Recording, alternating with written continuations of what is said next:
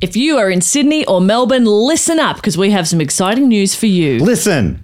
Well, yeah, listen, Saturday, July. Melbourne, we are doing Do Go On the Quiz Show live one night only, or one afternoon only, part of the Replay Festival at Comedy Republic on Saturday, July 6th at 3 p.m. This is 2024. And then the next weekend in Sydney, we are going up for a live Do Go On podcast at the fabulous Ritz Cinema on Saturday, July 13 at 3 p.m. Also 2024. Yeah, 2024. Yeah. Listen! Listen. Hey, Ugh. and get tickets. My at- ticket! tickets on. at dogoonpod.com. Come. Let's do it! Yeah.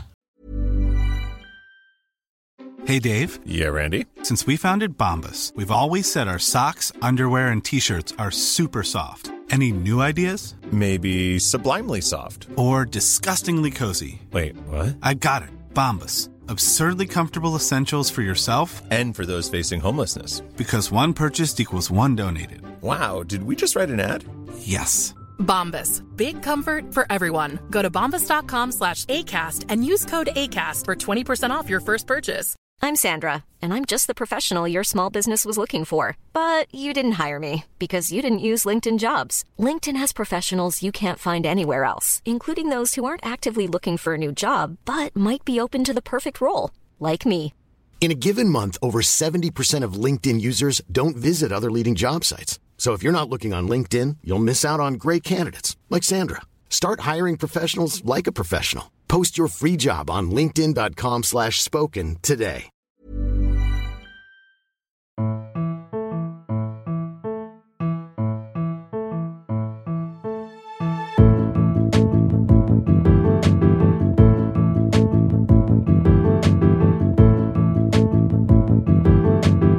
Hello and welcome to another episode of Do Go On. My name is Dave Warnicky, and as always, I'm here with Matt Stewart and Jess Perkins. It's a me, Jess Perkins. I It's a me, Matt Stewart. And just quickly and just quietly, how good is it to be alive? Why actually said that quiet- at a regular volume. yeah, and, and why quietly? It's, why not shout it? Yeah. how good it is to be alive. Live like just, you don't have to hold you, you don't have to make yourself smaller Okay. for other people's benefit, you know? How good is it to be alive? Slightly louder. And, I, and, and you know what, Matt? If I can be honest with you for a moment as a friend, Please. you lit up from within Yeah. when you finally let yourself be you. That felt good. Yeah. Felt nice It to was show nice. the world who I am. Yeah. And you're a guy who thinks it's good to be alive. Yeah. Absolutely, it's nice to Well, be it's, here. it's more of a question.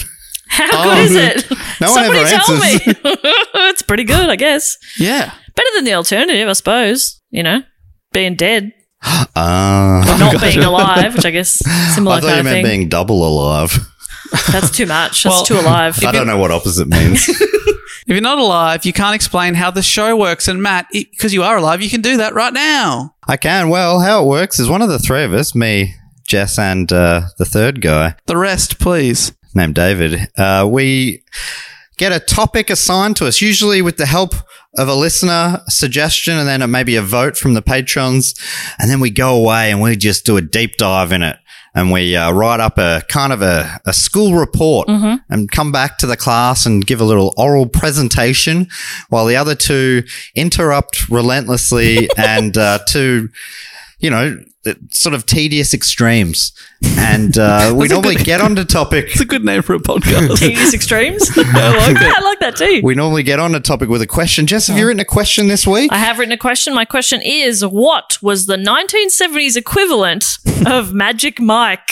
oh, the full Monty. Oh, yeah, that's probably pretty Is that similar. 70s? Magic Mike. So this is the strip show Yeah. movie, 1970s. Who? So we're thinking Debbie does Dallas. US. Okay, so that's a that's a porno. Mm, Okay. What's Magic Mike? That's just. I mean, that's just like a strip show kind of thing. Okay. Um, we're thinking the US. We're thinking a live show. Oh, you watched a TV show oh about my it. god, is this about the Chipmunks? No, the Chippendales. Chippendales. Whoa, this is awesome. Have you just watched the show? I watched the show, and apparently it differs wildly from okay, the real great. story. Because I haven't watched it because I was worried about exactly that. And if I every time I watch a movie that's based on a topic, I'm like, oh, that happened. And then you read, you know, I did. I didn't want to poison my brain. Right. You've watched the recent one, the like Yeah. the Hulu one. Yeah, great. With um, who stars in Kumail. it? Yeah, comedian. Yeah. And it was, I loved it. I thought it was great. But I'm like, wait, what? I, I started watching it thinking it was just like one of those sort of comedy shows like Nah. Glow or something like that. Yeah, fuck, I Bit of love drama, Glow. bit of comedy. But it was like, wait, what? It's pretty full on, isn't and it? apparently it's quite a famous story, but I knew nothing of it. And look, there's been like a few docos out about it, but there w- there weren't a heap of like detailed written sources. A lot of like the articles and stuff kind of just really gloss over stuff. So I listened to this like 10 part podcast called Welcome to Your Fantasy, which only came out I think last year and it's really really great. So if people like this story and want to hear more about it in more detail, definitely go listen to that. But yes, it's about d- the Chippendales. It's so I'm- funny that I literally I finished watching that two weeks ago. Yeah, nice. And I had no idea what the answer to that question was. Yeah, chipmunks. And I only knew the answer because you told me, like, briefly in an airport a few weeks ago. Yeah, I've been watching this show. Cool. Yeah, nice. So let the guy, John, keeping track of the score that I totally set that one up. Format. Can I get half a point His or name's something? Bob. His name's Bob, so Is that your nickname for him? Maybe that's you're why he definitely doesn't down. give you you're many negative scores. a point now. All right, John, listen to me. John, you son of a bitch. That's Listen why he's- here. he's been ruining me.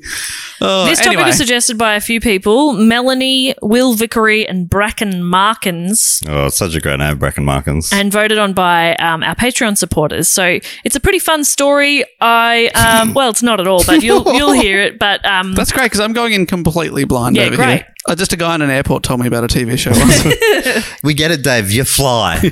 He's a jet setter. oh my okay. God. well, no, he was I- in the lounge, yeah. probably. No, I wasn't even flying. They know him, so you weren't I was flying buying a magazine. at the airport. It's the only place to get them these days. I think it'd be cheaper at a newsagent, mate. Oh, I hadn't thought about that. Oh, dear, dim. He's writing a note down in his notepad. Newsagent. I'm underlining it with a felt pen. and a big question mark. Look up what is newsagent. Well, I'm going to start this story in 1965 when a young man named Soman Banerjee leaves Bombay, now Mumbai, and arrives in Canada before ending up in LA. He worked for a time as a janitor before borrowing some money from a friend and using it to buy not one, but two mobile gas stations. Two. Why start with one? I love that when you're borrowing money from a friend, the friend's like, "How much do you need? Can you just buy one first? Give me a little bit less." Did it have to be two? Is it a two for or something? Could have been a twofer. oh, so one of those ones where it's on either side of the highway and it just mirrors the other one. Oh, I Hmm. love those and hate them. I love those. I love those. I love those. Do you know what I think every time? that is one of the weirdest things I've ever heard someone love love. those. It's just, it's just no, great. because if they had something better on the other side, I'd get jealous. Oh, okay. So I'm glad it's the same. it saves from FOMO. but also, um, I you know, here's what I often think about when I'm driving past one of those service stations where they have one on each side. I'm like, let's say you work at the Macca's there. How do you know which one you work at? Because it would be like northbound or southbound. I don't know what that means. Yeah. I think they often work at both, right? 'Cause they exactly. own- So how would Yeah, I know like, where my shift is? That would happen all the time. They rock up to the wrong one. Surely. you're not working here, you're working over there. How are you going to get across there? Yeah, you get, it's like take you half an hour to go to a U turn. wild. so that's what I think So- about and that's on why road you love trips. them. that's why I love them. Um, so he's bought two mobile gas stations, and the timing could not have been better Oh, great. because this was just before the oil crisis of 1973, which saw gas prices double and then triple, which was terrible for everybody, but great if you owned the gas station. Oh, wait, why? Well, I, it must be just be that like you're making a lot of cash. Right. So he the cost went up for him to buy it, but he put it up even higher, I guess. I would guess so, or yeah, yeah, the crisis was I've just bumped the prices up real high. that's a crisis. What are you going to do? Get the gas over there? Well, Yeah. I own that place too. yeah. Good luck. got you over a barrel of gas. um, only a couple of years later, in 1975, Banerjee took the profits from the gas station and bought a cocktail lounge called the Round Robin. He saw this as the first step towards emulating one of his heroes, Hugh Hefner. Oh, yeah. Nice. Loved Hef. He's also going by Steve at this point. So Steve Banerjee is the main character of this story. That sounds like a comic book superhero. Steve Banerjee? Banerjee. Banerjee. Yeah, it's pretty good. Disco was taking over New York. It was big, but it hadn't quite made the same splash on the West Coast yet, and Steve wanted to get in ahead of the game. He immediately renamed the round robin to Destiny 2. and no, there was no Destiny 1. Yeah, in the, I think in the show he said something like, "It just makes it sound like it's the second one." Yeah. you know, he's sort of like faking it till he makes it. Yeah. So why not call it Destiny 32? There's a whole chain of these. I'm very successful. I'm a very, very successful businessman. It's such a, it's just such funny logic if that's how we thought about it. Yeah. So the podcast I mentioned, Welcome to Your Fantasy, it's hosted by a historian Natalia Petrozella, um, who's done quite a lot of research into. Well, she's a she's a like a professor in modern history of the U.S. Particularly, she's done a lot of research into the seventies in California. Yeah, specializing in stripping. Yeah, yeah, but it's business though. I'm, I'm purely academic. Just watching a lot of tapes. Uh, you know, I just see. I mean, if I don't get it really paint a picture, then I don't think I can tell the story. So I'm just watching a lot of, lot of stripper tapes um, for work. This is all for business. Some of them are much more modern. No, no, But I got, okay. I got to compare it to something. Yeah. If I don't know what they're doing now, how can I talk about the history? If you don't learn from history, you're bound to repeat it. So Watch I've- more stripper tapes. All I've said is modern history of the U.S. I'm up particularly- to my eyeballs in bloody stripper tapes. I close my eyes, that's all I can see. Uh, Gyrating. Leather thongs. leather thongs, Pecs twitching. better grip. Do-do-do. bit of popcorn. Okay. Uh, I would, yeah, I recommend the podcast. It's very detailed, um, and I- it's kind of it's been a very helpful resource to like create the framework of this. So sh- Natalia explains that the seventies was a fantastic time to get into the entertainment industry in LA. It was like a good time to start I because wish I'd known that then. I know, fuck, yeah, if you had a time machine. I'd go back and I'd get in the entertainment industry in the seventies. Yeah. There was this huge cultural shift, which meant that Hollywood was seeing a new generation of auteurs and actors. Um, and the mid 70s was a golden age for porn. There was a sexual revolution that saw people feeling more free in their sexual expression. A New York Times critic, Richard Blumenthal, coined the phrase porno chic to describe the way porn was being taken more seriously by people in the film world. So you got Hollywood stars, musicians, porn stars all hanging out in the clubs and at the Playboy Mansion, which was like very close to Destiny 2. and the social scene was filled with alcohol, drugs, and a lot of sex. So it's like a wild time. It's a great time to be opening a nightclub. Um, and this was the world in which Steve Banerjee thought he could make his fortune. He's like, I'm going to tap into this. So it was all about what for him it was about the just the business, making the money. yeah. And he As thought opposed to, or you know, being because he he went from a successful business with the he sold the gas stations, Yep. which were doing very well, Yeah.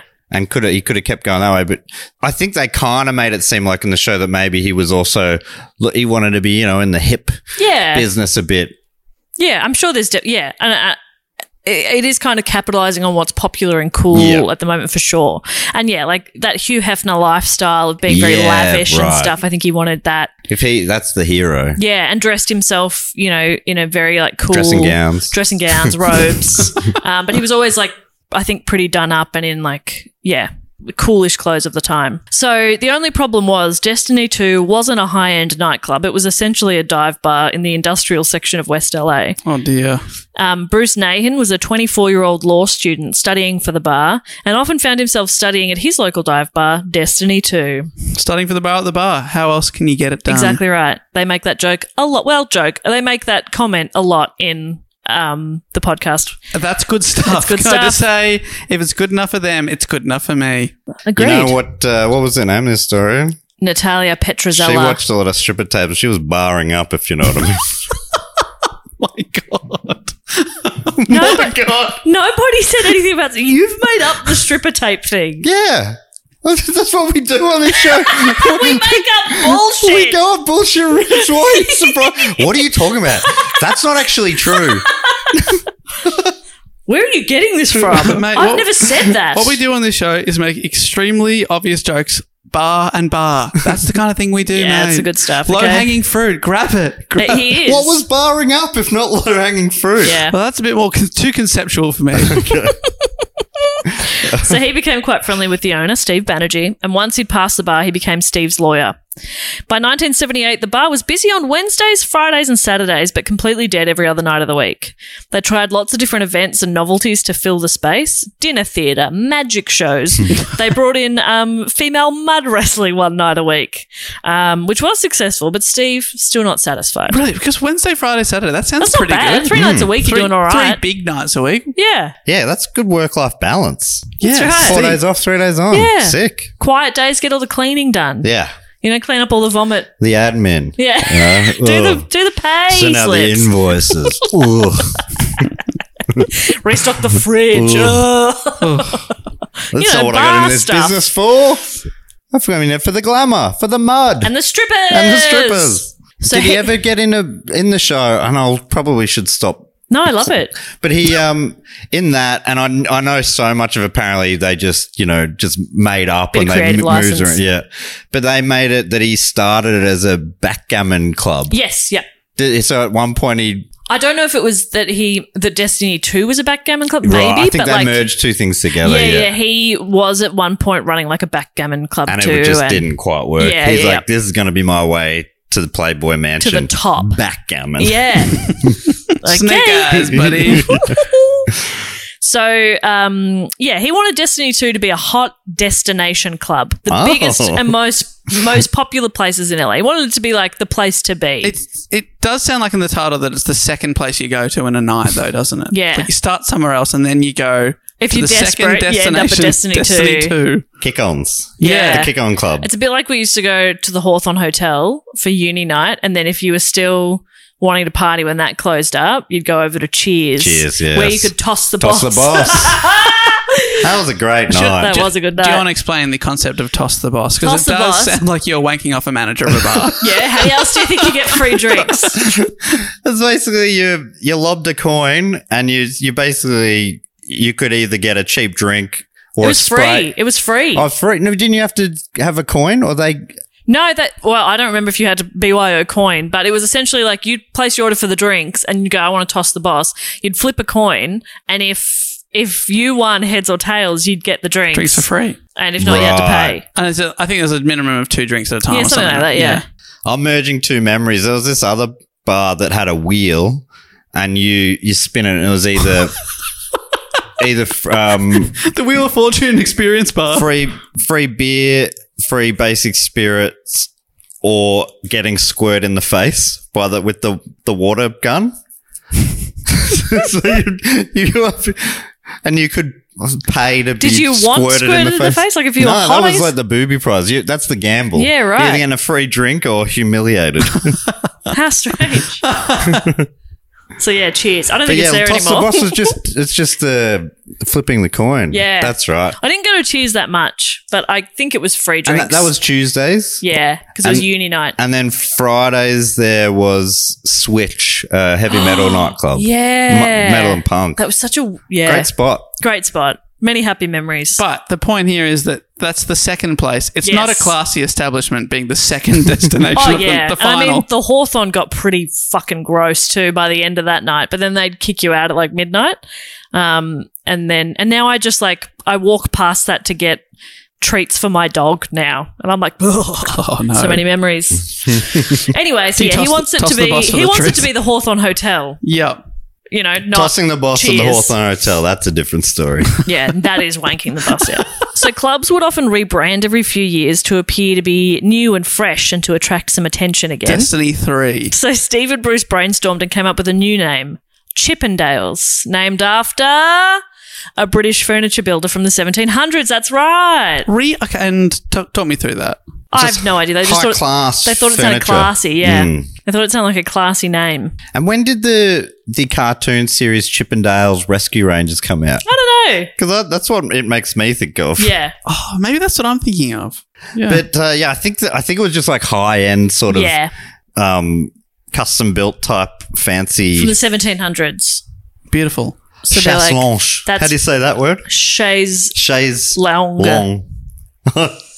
Chase lounge. I haven't Chase got, Lounge. haven't got to that in my Haven't you French. heard the Chases. wet leg song? Was that near? on the chaise long, on the that's chaise the, long. that's the song that made me realize. I'm like, oh, oh no. My mum's always called it a chaise lounge, yeah, that's what I thought. which I think is probably fine too. I, I, I would feel like a bit of a wanker being like, please take a seat on the chaise long. You know what I mean? chaise long. I'd be Yeah. like, "Oh, on that seat over there. Dave, you're learning French. Is that we feels haven't, French? have not covered it in my. haven't Okay. got the furniture yet. not Let the us first know. three weeks. Let us know. So, anyway, a fancy new name, surprisingly, doesn't magically fix all of their problems. By 1979, Steve's almost out of money and he's running out of ideas. But that same year, he meets Canadian nightclub promoter S- Paul Snyder. Um, Great he, name. he'd just arrived in LA and was looking to make it as a club promoter in the US. So he told Banerjee about a show he'd seen in Vancouver, a gay male striptease show that had been really successful. So he told Steve that he should do a male review show at Chippendales, but not targeted to gay men, but to straight women. You looking up Chippendales now? I'm listening. when did it? When The did it start? cartoon started in 1943. Oh wow, okay. So maybe it was named after the chipmunks. Well, I don't think it was, but it's funny that maybe he didn't know it because he didn't grow up in America. Yeah, maybe true. he didn't know about the cartoon. Yeah. And he's thinking everyone's going to associate this with the fancy Yeah, furniture. not the cartoon chipmunks. It's like calling a shop like Teenage Mutant Ninja Turtles. yeah, Because And of you the- sell turtles. Yeah. So yeah, they- it's just like that, Dave. they've been pitched the idea of like do a, a male strip show for the ladies. And Banerjee had very little to lose, so they decided to give it a go. They're like, Snyder will MC, they'll split the profits. They take out radio ads, they put up signs in women's bathrooms at venues all around town. Snyder visits gyms and beaches and finds a handful of guys who are willing to take their clothes off for tips. According to Banerjee, 600 women turned up on the first night. 600. That's a hot start. The place can hold maybe 250 max. Wow. 600 people have turned up. It's an instant success and becomes a weekly Wednesday night show. Snyder's girlfriend, soon to be wife, Dorothy Stratton, was a Playboy model and would often be at shows with some of her Playboy friends, which obviously added to the status of the club and the show itself. Like all, if cool people are hanging out there, you know, that bumps it up, you know? Much like when we go to places. Yeah, Mm. we're invited to nightclub openings all the time. All the time, we're always like, mm, busy. Oh gosh, do I have Gonna to? be, I'm going to be in Prague that night. sorry, if I could, I'd toss the boss, but I'm afraid I'll be Yeah, I'm in afraid Europe. I will not be available to toss Le Boss. yeah. And they say it, it's only 50 bucks, you know, just n- normal cover charge for you. we say, mm, Basically, we ev- every now and then we see a flyer for a, an event and we go, ugh, can't you just Again? leave us alone? oh, they just always want us to be at all these events. We're so busy and sought after. oh, a missing cat. Another thing I've been invited to. um, but there, there is a problem with the show. Paul is a shit MC. He's not No. funny. He doesn't have stage presence. He's not bringing the kind of energy that the show needs. Damn it, Paul! So they bring in a radio DJ and wannabe actor, Richard Barsh, who skillfully whips the women into a frenzy before the dancers have even hit the stage. After his first night of emceeing, Banerjee pulls him aside and says, I'm going to need you here every Wednesday. So Paul Snyder's ditched, despite this being his idea. He's kicked out. Like completely, not Yeah, even just into the gone. back, background. He's kind of like he's really a side note in this whole story. He never really comes up that much. But yeah, he was around at this time. Do they? Is Paul Snyder in there? Yeah, um, they. I think they move time around a bit and Yeah. have him more involved for a bit longer. Yeah, yeah, yeah. And his partner, I don't know if this came up, but I looked it up after the episode. His partner supposedly suggested the the cuffs and bow ties. Yes, that's right. Yeah. So they their sort of custom look is um, bow ties and like cuffs on there, which is very similar to the Playboy bunny look. Where they're kind of also in like cuffs and collars. Um, and apparently, because Dorothy was a, a Playboy bunny, she sort of spoke to Hef and he said that was fine that they do that as well. really. So it was kind of through her. yeah. She spoke to Hef. Yeah, she knew Hef. because she was playmate of the month or something Yeah, around that yeah. time. She was, you know, mover and shaker in there. Yep. Probably there being treated really well by Hef, I reckon. Nice. Okay. do they say in the series what happens to them? Yes. Yeah. Yeah. So I just, I've written it down as like a quick, sad side note because it's worth mentioning, but it's very sad. So sad. So Paul Snyder, the guy who, it- it's pretty much his He idea. created it and then he got cut out. He got cut out. The following year, after sort of being uh, cut out, he dies, and the he having killed his wife Dorothy, and then by the looks of it, himself Oh, really, really sad. And they were both very young, especially her. I think she was like 20 or something. Really sad. wow, that's awful. Yeah. So just a fun little, very depressing, very sad side note there. that in the in the series that bit w- it took me by surprise i Mm. will say that i thought it was this sort of fun show glow type show Yeah, yeah, and yeah. i'm like wait what the fuck What's going on? yeah Right, Yeah, very sad. But the Wednesday night show continues with the new MC. with the new MC. Crowds of women flock to the club every single week. On more than one occasion, police shut down the show and, and arrest some of the dancers and organisers for public indecency. But as it turns out, Banerjee had called local TV stations and said that police were raiding the bar and making arrests, and then called the police and said they're getting naked in here. Because any publicity is good publicity, baby. Which is a pretty clever PR move from somebody who was really struggling to get his club off the ground for years. Yeah, from a backgammon guy. Yeah, it's not a bad I love move. you playing good cop and bad cop on, Yeah. the, on the phone at the police. They get naked in here. I've tried everything. I can't control them. It's You- You wild. better come down here and make them put their shirts Oh. Uh, on. what- yeah, it was- so it was it was illegal at the time to have strip clubs, Uh, well, probably not women taking their clothes off. right? I'm sure that's fine. But men? Hmm. Um, no, but there was, I think um, it's pretty funny. There's like, I can't remember who it was who said this in the uh, Welcome to Your Fantasy, but it was like the, the um, oh, I think it was Richard Barsh actually, the, the MC, the, the new MC. And he was like, the police were like, um, you're exposing. And he was like, exposing what? And like the, the buttocks. Oh, and, yeah. and he's like, well, I mean, where does a buttock start and end? you know, the big questions. They have to get technical. Yeah, It's exactly. Like, is it this? Is Hmm. it Is it one this? inch of crack? Tell me, I'll keep I'll keep lowering the lowering G the string, pants. and you let me know. So to set the scene a little bit about what the shows looked like, the audience of exclusively women was seated in stadium type seating around a smallish dance floor or stage. So they're looking down on the male dancers. Right. Like like right tiered seating. It's like I think so, yeah. Colosseum. Yeah, yeah. Colosseum. Mini Colosseum, Incredible. Barsh is in a tux and roller skates, so good. skating out, gliding around the stage with the microphone. The venue holds maybe 150 people, but most nights there's closer to 300 women in the club. Wow. The dancers come out one at a time in various cheesy costumes. First up is Cowboy Dan, then Superman, then the Barbarian. All this good stuff. Along with the dancers on stage, there are other men walking around the club, kind of waiters slash, I don't know, they're just kind of, they're like keeping the vibe fun. They're checking in with ladies, they're making the ladies feel good Hey. about themselves. Hey, you and- having fun? yeah, they're kind of doing that. And this included the signature move of Chippendales, the tip and kiss, where a woman would just hold up a dollar and one of these waiters would go over to her, take the dollar, and give her a smooch. Okay. Which, man, Sounds like a recipe for herpes. yeah, right? In the early days, the show itself was pretty shit. um, these men are not dancers. They're not performers. They're hot guys with hot bodies who have just been found at the gym or at the beach. Right. So they're not like, yeah, they've kind of stumbled into this because Yeah. somebody's seen them and been like, you want to make some money? But it was the first of its kind, and women of all ages from all walks of life were seeing a show that had never been made for them. And that's something to address early on, too, because whatever your feelings are towards shows like this, and even modern equivalents like Magic Mike and Thunder from Down Under and stuff like that, before the 70s, there were so many shows and venues where women took their clothes off for a male audience, but women had never been given license to express themselves, express and celebrate their sexuality, their desires. And the shift in the power dynamic was really, really exciting at the time. You know, and like, was it still pretty gross and inappropriate by today's standards? Absolutely, yes. Part of it, you're watching or you're listening and you're like, ugh.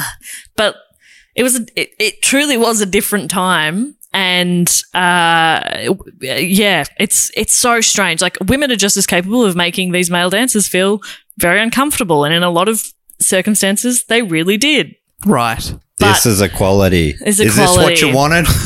I don't know. It's, it's. I think it's just important to note that the time that this story is happening in and how empowering and liberating this show was for the bulk of its female audience. It was like a big step. As a feminist, I, for one, applaud women for abusing uh, these dancers.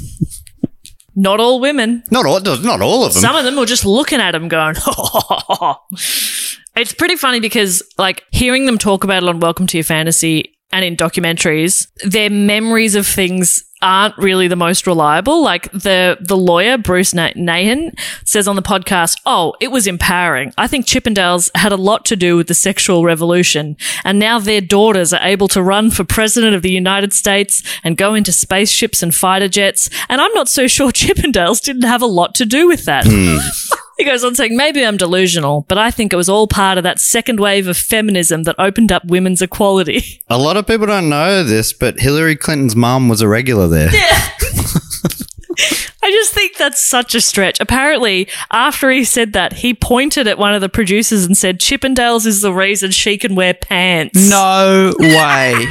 no irony. No irony. No, he's serious. He thinks that Chippendales Because is the men took off reason. their pants so the women could wear them. yeah, That's Hey, beautiful. it is beautiful. How about you wear these? I got these for you.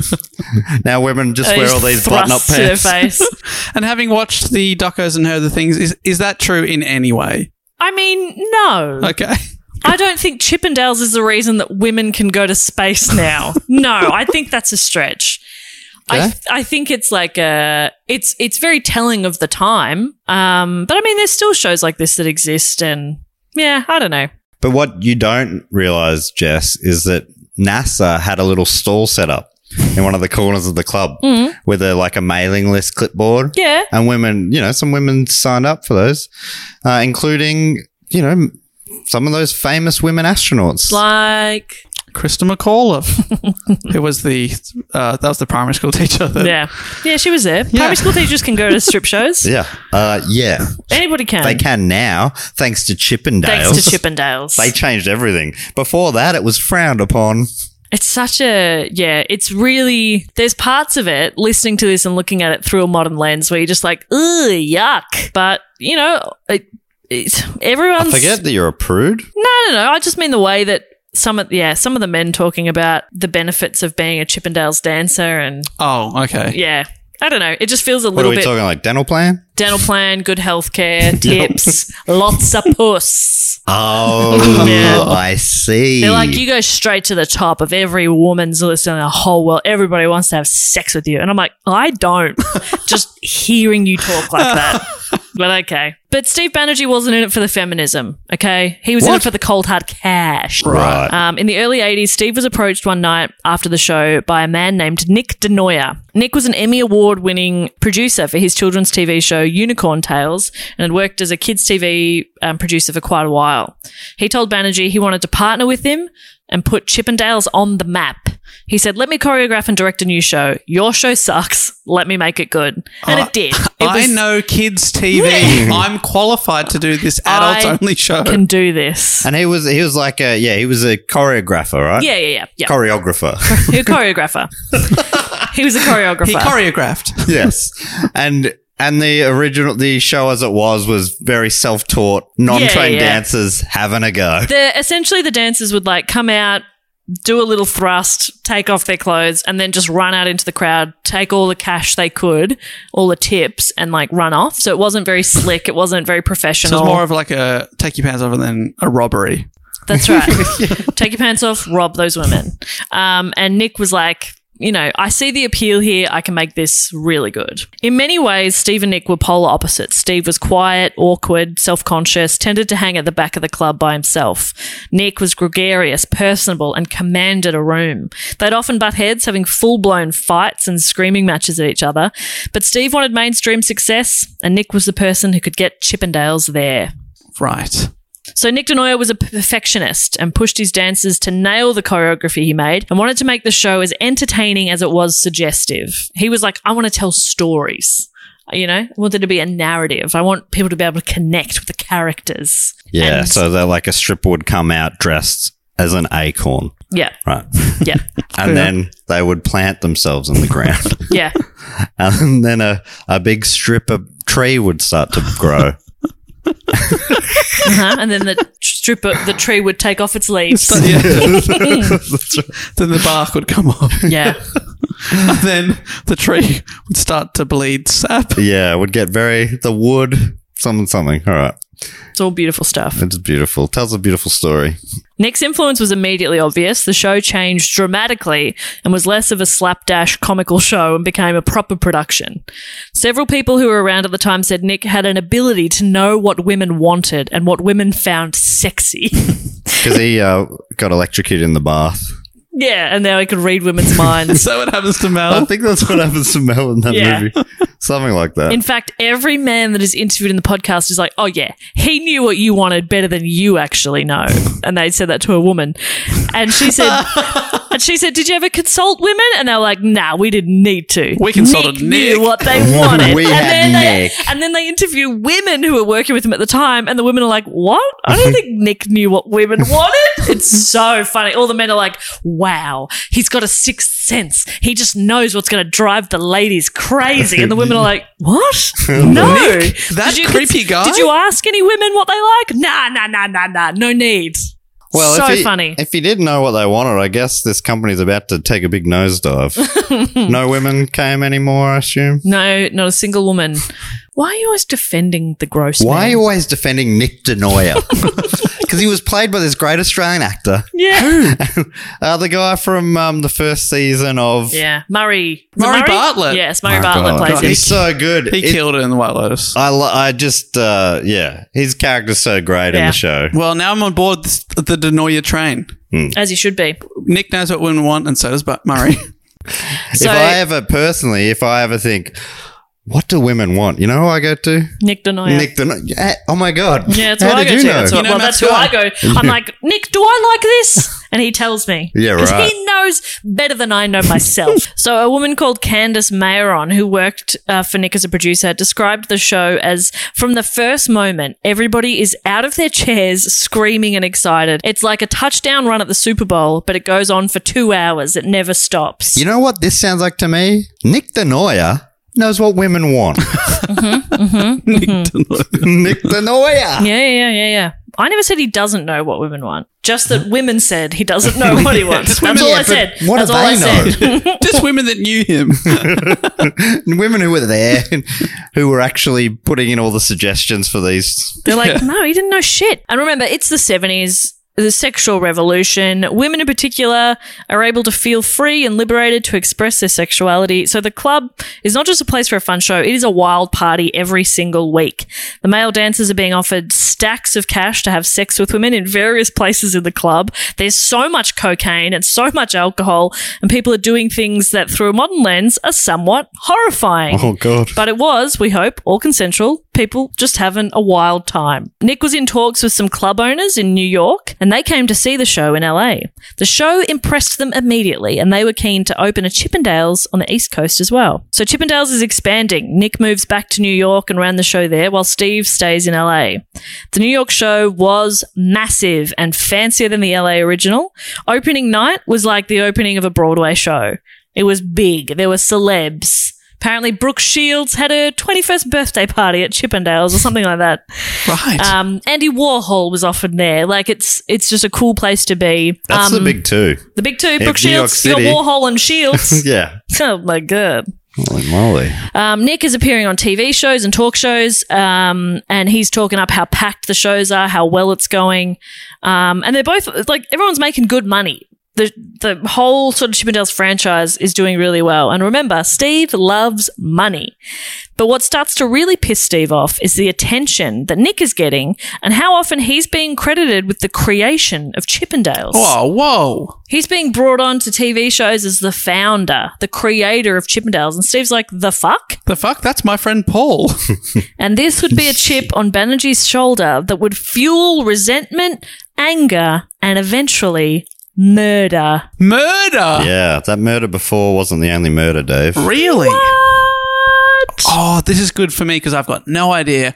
Is it going to be Steve taking on Denoya? Denoya taking on Steve? Someone else? Oh, We'll find out. well, right after this. Hey, I'm Ryan Reynolds. Recently, I asked Mint Mobile's legal team if big wireless companies are allowed to raise prices due to inflation. They said yes. And then when I asked if raising prices technically violates those onerous two year contracts, they said, What the f are you talking about, you insane Hollywood ass? f- So to recap, we're cutting the price of Mint Unlimited from $30 a month to just $15 a month. Give it a try at mintmobile.com slash switch. $45 upfront for three months plus taxes and fees. Promo rate for new customers for limited time. Unlimited more than 40 gigabytes per month. Slows. Full terms at mintmobile.com. This podcast is brought to you by Squarespace, the all in one website platform for entrepreneurs to stand out and succeed online. Whether it's your first ever website or your business is expanding, growing, getting bigger, it all means the same thing. Squarespace makes it easy to create a beautiful website and engage with your audience. And if you're worried about, like, well, I don't know how to write stuff for a website to make myself look good, well, you can get help with the written content for your website with Squarespace AI. You can generate instant, personalized results that highlight your brand identity. You can explain what your site's about, choose your tone, enter what you need, and bang, You got some short and long form text, baby. So Squarespace AI makes it easy to go live, stand out, and succeed online. I'm so glad you had that bit because I thought it was pronounced Squarespace AI. anyway, sell exclusive content on your site by adding a paywall to sell memberships or courses or sell files your customers can download. I don't know if I'm hitting all these words as intended, like PDFs, musics, or ebooks. I would love to buy Matt's ebook. I'd like to buy Matt's course, and you you can do that. Squarespace has the tools you need to create and sell your own online course. Be more like Matt. Oh, God. 101. Wow, how many? One, oh does it go to 102? It goes all the way to 102. You can customize everything with next generation editing technology. You can create engaging lessons your audience will love and then set the price. You can charge a one time fee or sell subscriptions. Matt, how much is it to be more like Matt 101? or 3 mil. Oh. Wow. Wow. p- p- like per month or? Yeah, USD. Awesome. Head to squarespace.com slash do go on for a free trial and to save 10% off your first purchase of a website or domain. Squarespace.com slash do go on. So there's clubs in LA and New York packing in crowds of screaming women night after night. The Chippendale dancers were Now, on. sorry. Yes, Screams of pleasure or pain? bit of both. yeah, fear. Oh, I forgot to mention it's like a haunted house show. oh my god, they're doing a lot of jump scares. that goblin looks so real. Ugh, I'm frightened. Chippendale dancers are on billboards. They're doing spots on TV shows. They're in ads. And Nick was very particular about what his dancers were allowed to talk about and the image of the club that the dancers were to portray. They weren't allowed to tell stories of anything that made it seem sleazy or hint at any of the sex, drugs, and partying that happens. Right. Apparently, like on one TV show one time, one of the dance like somebody says like, "What's the biggest tip you've ever got?" And a guy, one of the dancers like says he got like a roll of twenty dollar bills or something. It's like a couple of hundred bucks, and he sort of went to I think. He went to thank the lady or, sh- or something, and she was like, You're mine for the night. And he was like, No, no, no, you can't buy me. Here, take your money back. And she pulled a gun on him. And he's telling that story on live TV. And then he's like, Oh, sorry, Nick, you probably didn't know that story. And Nick's just sitting there looking furious. Yeah. Oh, wow. Because they're trying to kind of obviously there's a lot of people who are very against it. There's lots of particularly religious groups protesting or on some of these talk shows they'll they'll have the audience weigh in and some people are like it's great, you know, it's so liberating and it's um you finally women are allowed to express themselves and then other people being like, you know, God's going to get you. That sort of vibe. um so it, so they're trying to Nick especially is sort of trying to like make it appear a little bit more f- family friendly than it is. or- Yeah, sure. But really, it's a fuckfest three thousand. Like it's wild. 3,000. That's the updated model. Fuckfest The guy comes out on roller skates. Welcome to Fuckfest 3000 Thousand, thousand, thousand, thousand. in the year Get 3000. ready to get fucked.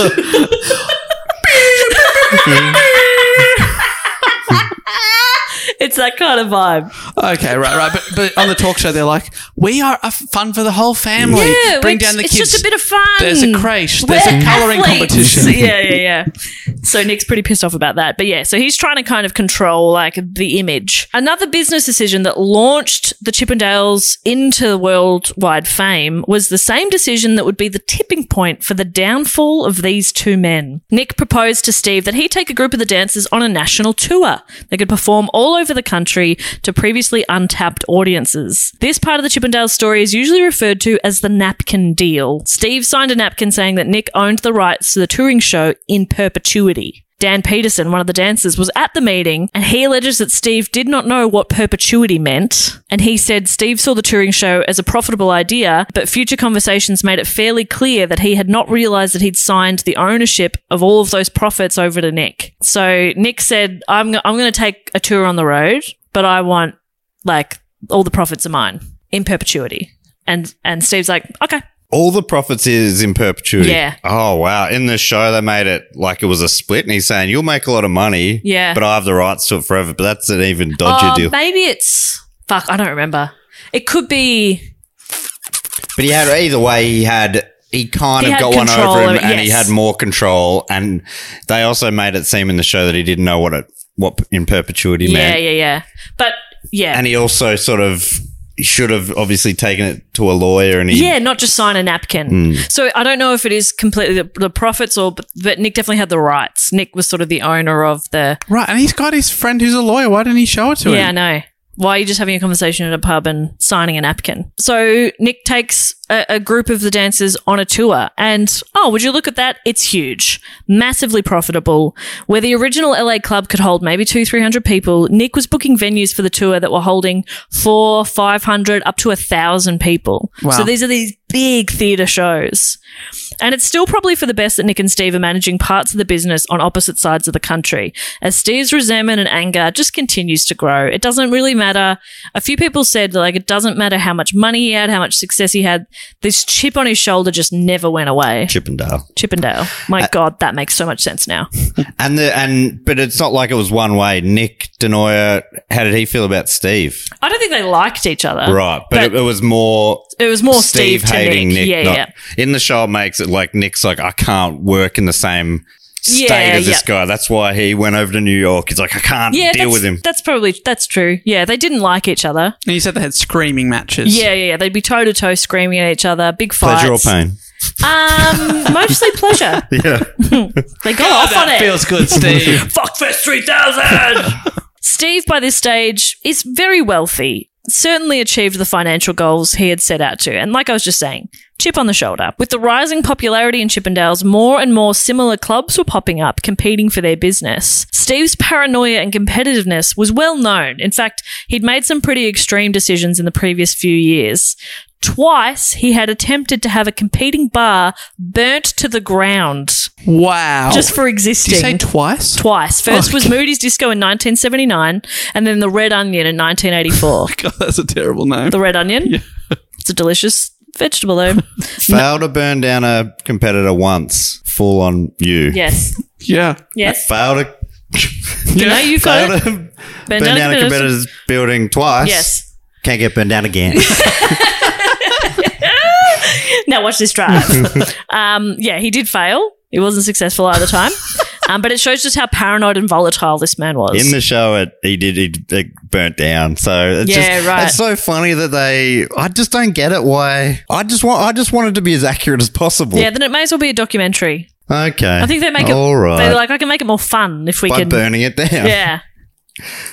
so yeah, he's volatile and he, he will go to extremes. And that became quite evident after a law student unraveled some pretty full on practices happening at Chippendales. Don Gibson was a second year law student at UCLA in 1982 and was at the time living near Chippendales. What I haven't mentioned yet is that Chippendales was women only for the male review show and then open to everyone else at 10 p.m. and op- operated as a normal club slash disco. So one night, Don and his friend Barry go to Chippendales to check it out and have a night on the town. And they wait in the long line. And when they finally reach the front of the line, the bouncer asks to see their IDs. And Don produces his California ID, and the bouncer says, "Oh no, no, no, your Chippendales ID." And Don's confused, and the bouncer explains that membership is required to enter the club. And he explains that they have to go to this uh, building down the road, you know, midweek, pay several hundred dollars for a membership. So Don and Barry leave. They're students. They're like, we're not paying hundreds of dollars to get a membership for a a, a club. So Don thinks nothing of it until about a month or so later, he runs into Barry again at, at uni. And Barry mentions that he went to Chippendales on the weekend. And Don's like, Really? You paid for a membership? And Barry's like, No, they didn't ask. Oh. And why is this a red flag? Because Barry was white and Don is not. Okay, so it's a made up. There's no membership. There's no membership. Don asks around to his fellow students and asks if they'd been to Chippendales. Every person of colour he asked said they'd been denied and asked for a membership. Hmm. Starting to sound like a pattern. Yeah. So he's like, and this is a law student and somebody who like the the whole way they um, portray him in this podcast is he's a very like righteous or like he just wants justice and he wants the right. Anyway, so eh, wrong person to kind of piss off, I guess, because he knows the process and, and he knows what to do. So he's like, something seriously illegal is going on, but he knew he needed harder evidence because, again, he's a law student. So he recruits two white classmates, Bennett and Greg, um, to help him in an experiment. They go to the club together. Don even dresses up a little fancier and a little nicer than Ben and Greg are dressed.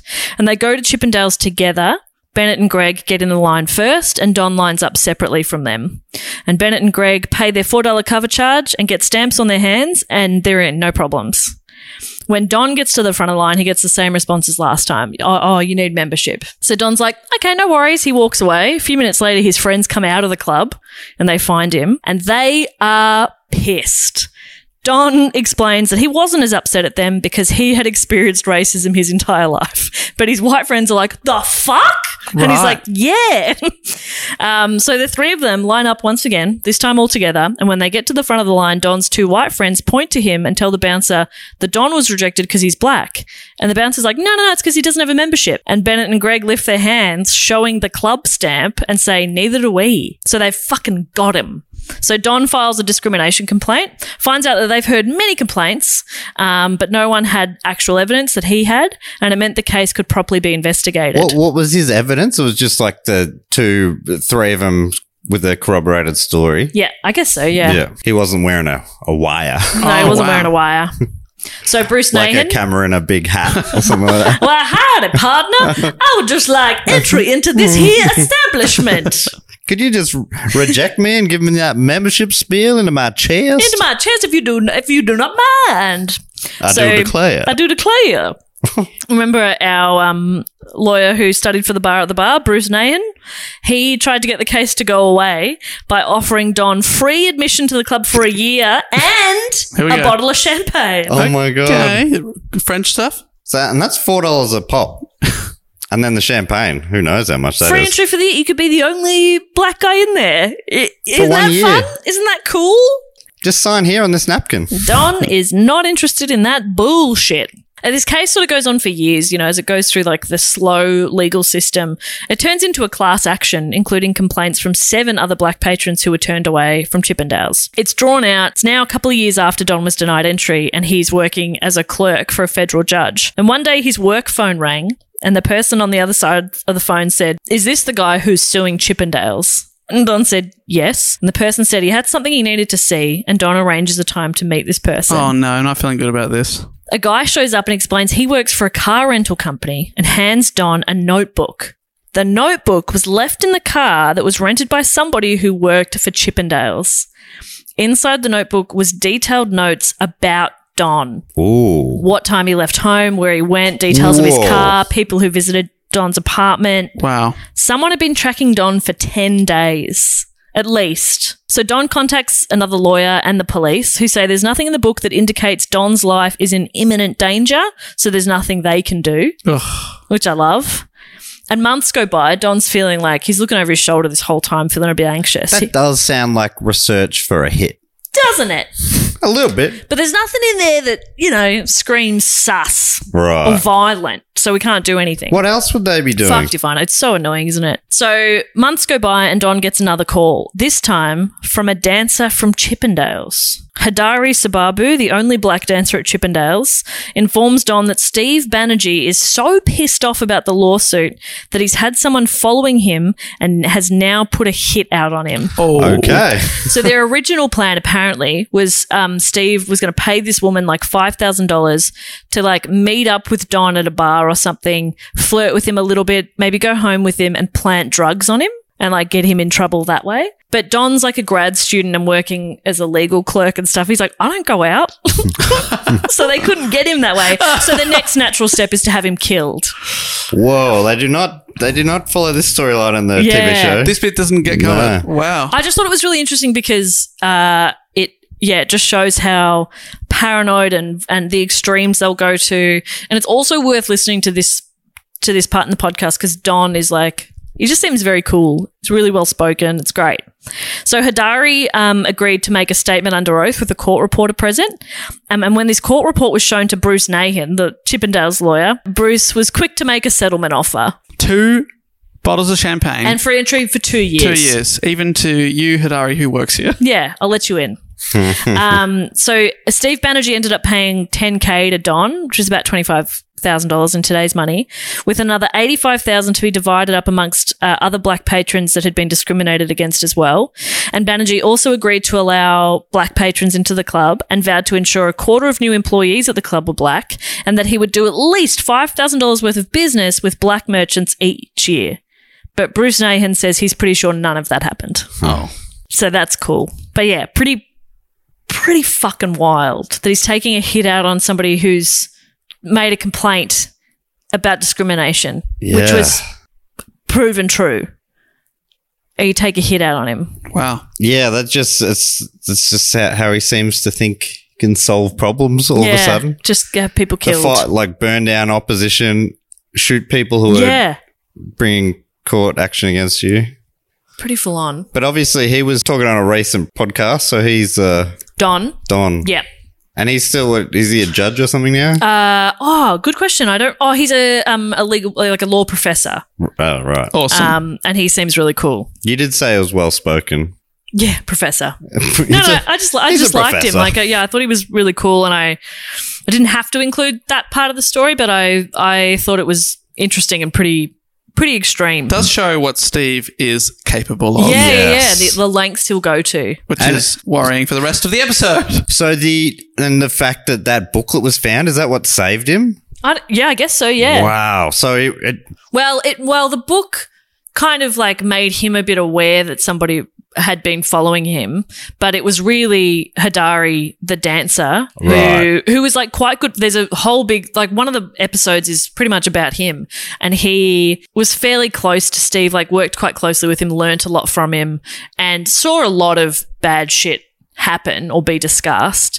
But this was just sort of a point where it's like I couldn't live with myself if uh, Don was killed and I'd known about it and I hadn't said oh my anything. god, yeah. So he he pretty much saved him. He in the saved him. show, uh, I don't know if I don't know if it was the same name, but there was only one black dancer, and uh, Steve was sort of like he, he was the most successful dancer and stuff. And then it they started doing calendars, but they excluded him Yeah. from the calendars. He's like, it's okay for you to be in the club. Yeah. This is what Steve explained to him, and he's like, what the hell? Yeah, I'm the most popular dancer here. Why didn't you have me in the calendar? It's fucked. He's like, but you know, on a white woman's wall, that just that's that's not going to sell as well or yeah. something. Yeah, I don't. Yeah, I don't think Hadari was in the calendars, and he even explained that like, and it was also like it was. I mean, obviously, as we've just heard, black patrons were being turned away, so it was an entirely white audience of women. But he, um, Hadari was al- also saying there were some of the uh, like white dancers who treated him differently, who didn't want to be next to him on stage Huh. because it made their tans look pale Okay. the important stuff. Hmm. Um, so yeah, it's it, it's so fucked. Um, and it's funny you mentioned the calendars actually because I just have a short thing here. There's a again a whole big thing about it, but um, uh, one of the big income streams for Chimadales was their calendars, and one of the dancers, Dan Peterson, he branched out and did his own calendar with a friend of his, and of course Steve's pissed off about that. So Dan got a phone call firing him, and so he just throws himself into shooting and selling his calendars, which are called Skin Deep. And while at the beach doing a photo shoot, Dan and his friend noticed like little like puffs of sand coming up, and then like something hit the uh, trash can near them, and they realized they were being shot at. What? I was like, were they being attacked by crabs? No, they're being shot at for doing a photo shoot on the beach and daring. Because I think In even at- daylight? I'm pretty sure there was. Dan explains it. Dan's fine. They were not successfully shot. I mean, Holy successfully. Um, Uh, but- that- like it's yeah. they try to burn down the place. He's Yep. already failed two attempted murders. Yeah. But it was something along the Jeez. lines of Dan said something about the calendars, and Steve was like, Well, go do it yourself then if you don't like it. And Dan was like, Oh, okay. Thank you And for it- that permission. I will. Um, and Steve was really pissed off about it. So they were being shot at, and they hid behind something for like half an hour and still like unsure of whether or not they were safe. Fucking wild. Wow. They're being shot at for doing a photo shoot. Got behind a sandcastle. Yeah, just so paranoid. I know. I invented male models. Yeah. That's like it seems like he's like and he kind of like a he made it a big thing, but if anything's successful like that, there's always gonna be people coming in and Yeah. competitors, but he's like, No, this is my idea. My idea is men taking their clothes off. Yeah. That's mine. You can't take your clothes off. So dumb. He goes around to people at home, Having a shower. getting changed, having a shower. He's like, yeah, whoa, Oi, oi, whoa, oi, oi, whoa, oi, whoa. oi. She starts shooting at him. Everyone's got a shower in their jocks now. It's really confusing. Sounds like he's just also terrible at following through with this stuff, though. He's- Yeah. he's a lot of uh, attempted stuff. Yeah, he doesn't really pull stuff off super well. Shooting at people. Except pants. Mm. nah, he doesn't strip, but Oh. you know, it was just, the joke was there. Yeah. I had to take it. He also like he also doesn't seem like he had any of the big ideas that made the business Yeah, successful. yep. Nick Banerjee, ma- uh, Nick Denoya. Denoyer made the big New York club. Yeah, Someone and else made the came up show with the better. original Yeah, idea. yeah, yeah. So, you know, he's he sort of start he had the the building. Yeah. And he sort of went along for his own ride a bit. Yep. I don't know. They- He must have had some So there'd be pride and like he'd be frustrated by that too. He he must have known that. So uh, meanwhile, Nick DeNoy is in New York. A touring part of Chippendale's business is doing really well, and Nick is making great money. Plus, again, he's doing TV interviews. He's being referred to as the founder and creator of Chippendales, which, as we know, is a, a real bugbear for Steve Banerjee. And Steve had also had a major fuck up with his latest run of calendars. He'd signed off on a design that had gone to print, and he'd ended up with a million calendars which had 31 days in every month. 31 days has September, April, June, and November. All the rest have 31, even February, That's right. especially on leap years, That's- too. I mean, it's better to have too many days than not enough, though, right? Yeah, it doesn't feel like it because they had that in the show as well. And this was like he, he was sort of st- under stress and stuff. He's just like, yeah, sign off, whatever. And his dad, I don't know if this is true, but his dad's business in India Was a printing was business. a printing press. And and he, there was a flashback of his dad saying, "You've always got to double check the Yeah, proofs." yeah. And he's like, "I'm just." I mean, if you have a calendar that says Feb 31, that's pretty funny. It is pretty funny, but I don't think they were in the calendar business for funnies. They Yeah. were in it for horny Uh, Oh, okay. and accurate. Um, just get out your white out, you know, your liquid. Yeah. What do they call it? Liquid eraser or whatever it's called? Liquid Yeah. paper. Liquid, Liquid paper. paper. So he was stuck with a bill for nearly three hundred thousand dollars and a million calendars he couldn't sell.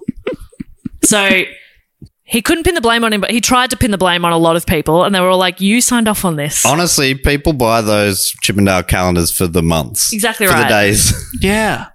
the, the first thing I do is rip out all the photos of the hunks. Don't want to see it. I just want to keep track of my my social I just plan. use this as a diary. I take it Yeah. everywhere with me. I read it for the articles. Um, and a lot of people say that his anger and frustration sort of became directed towards Nick, even though Nick had nothing to do with this. But you know, when you're already kind of mad at someone, and you're mad at something else, and you don't Yeah, want this- to take responsibility for anything, so you're just like, nah, fuck that guy. I knew it. I knew Nick's at the bottom of this. Yeah. So uh, he'd just taken a big financial loss. Nick was doing well with the touring show, so I think he's just kind of very resentful. Meanwhile, Nick has had enough of Steve's bullshit. He's planning to leave Chippendales and create his own company, one that will rival Chippendales.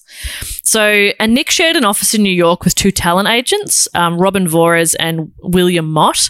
And the three of them spent so much time together, they became quite friendly because they're all kind of sharing this office space. And it was back in the day before cell phones, obviously. So they'd be waiting around for phone calls or they'd, you know, if somebody's popping out for lunch, it'd be like, hey, I'm expecting a call. Could you, you know, so they, they become quite friendly. Robin recalls Steve coming to the office one time and Nick seeming quite nervous in the lead up to their meeting.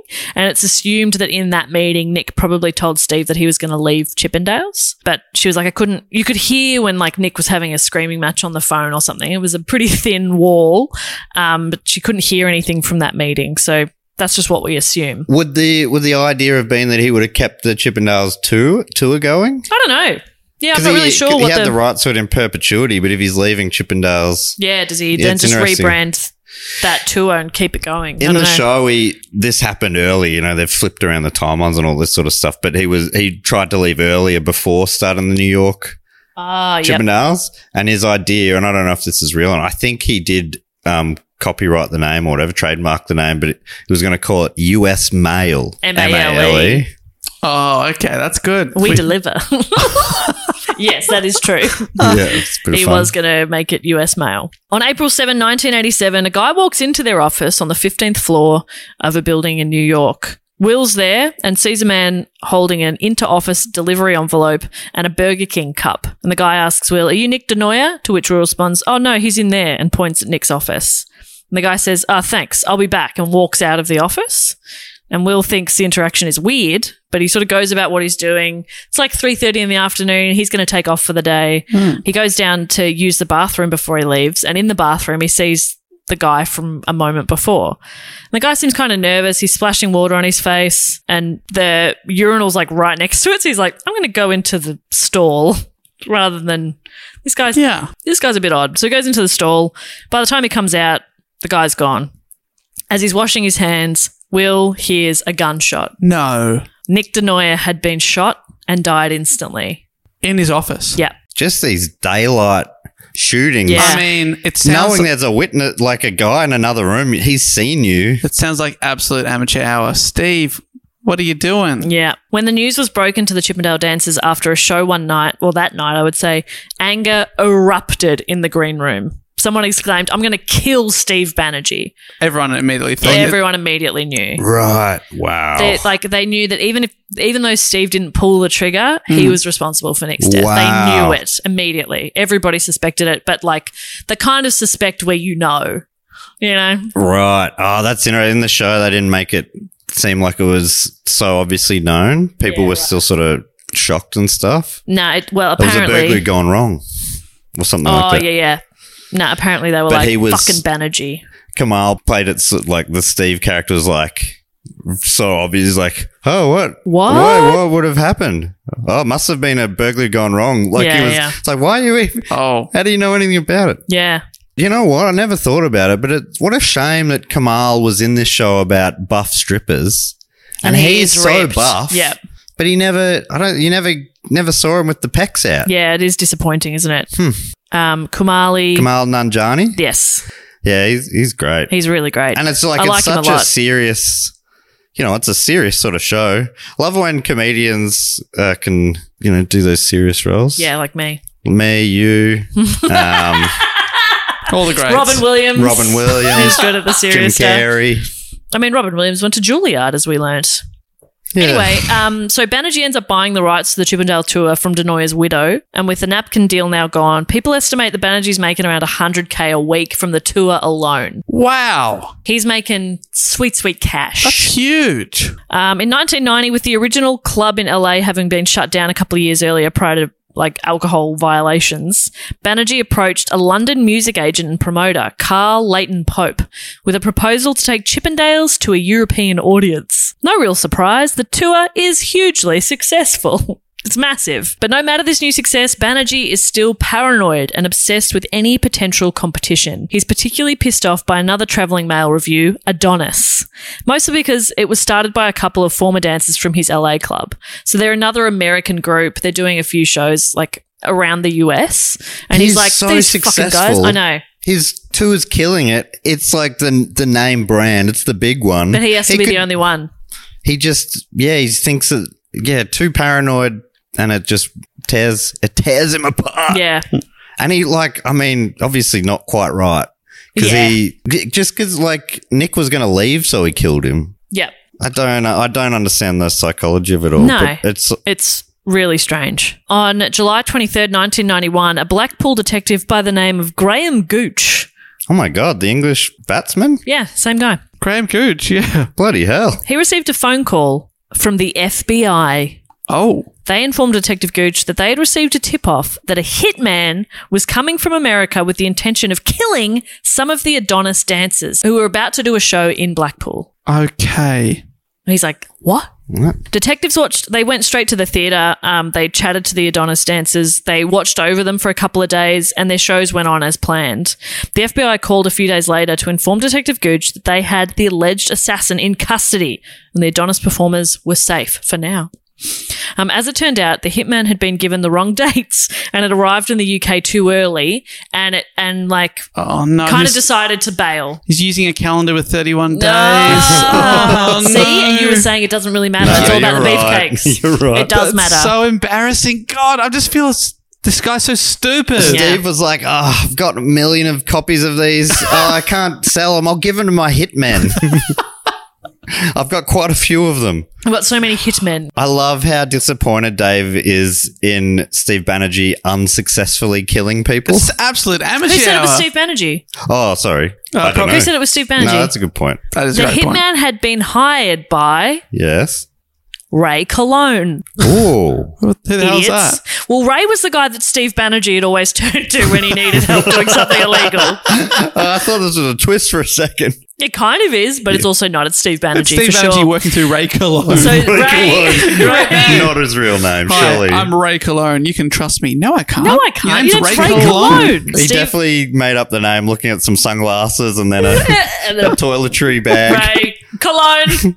It's also spelt colon. So I reckon it's probably Oh, his name's Ray Colin. Ray Colin, and he's just but he's tried like, it's to Cologne. rebrand. It's Cologne. It's pronounced Cologne. It's Richard. Um, it's Weasel. It's Weasel. It's the same vibe. I love It's that joke every Cologne. time. Whoever it is. Whoever it is, funny every time. So Steve had asked Ray to help him do something about the Adonis show, and Ray had gotten in touch with a hitman known as Strawberry and offered him 25k a head Oh my to go gosh. to the UK and kill two of the Adonis dancers. Trust a guy called Strawberry. Come and I on. Mm. don't know why two. I don't know which specific two. Not sure. But Ray had provided Guess the two strawberry. LA ones, maybe the ones that used to work I for don't him. know. It might not have been Right. because Just they were the any ones. two. They were the ones who started Adonis. But I don't know. If they were necessarily on the Oh, two. Who yeah. knows? He might have been like, you choose. Yeah, Honestly, dealer's choice. I yeah. just want two dead. Just give me two. so they know it's not an accident or you know a coincidence. Mm. But like Strawberry obviously can't take guns with him on an on a um, international flight, so Ray just gives him cyanide. Which you can take. You can, oh, definitely take that. With Strawberry in FBI custody, the FBI came up with a plan. They got Strawberry to call Ray, who didn't know he wasn't in London, as if he was just calling to, like, let's just talk through the plan one more time, just so I'm clear before I go and definitely do it right now because I'm in London. Yo, And I need you um, to speak clearly. Yeah, into this Strawberry. telephone. So um, this allowed the FBI to record the conversation in which Ray explained to hit the Adonis men over the head with a brick Oh, and then gosh. inject them with cyanide. and they're in the um, Hmm. The perfect in the crime. podcast series. They're talking to the detective like, "Is that like you get needles in the hits often?" And he's like, "No, it's not really what we're used to seeing." He talks- He's delightful. Anyway, um, sounds- so it's a really weird and convoluted way to kill someone too. God, these people are so stupid. Really stupid. They get Ray on tape saying this, and then they search his home three days later, where they find Three bricks. 46 grams of cyanide Okay. hidden in a canvas bag with a hand drawn skull and crossbones on it. When you say hidden, call that hiding in plain sight. Yeah. And it says, like, do not open. Poison. Do not open. I need this for it. So he said 46 grams. That's in enough. brackets, I mean killing someone, not taking myself.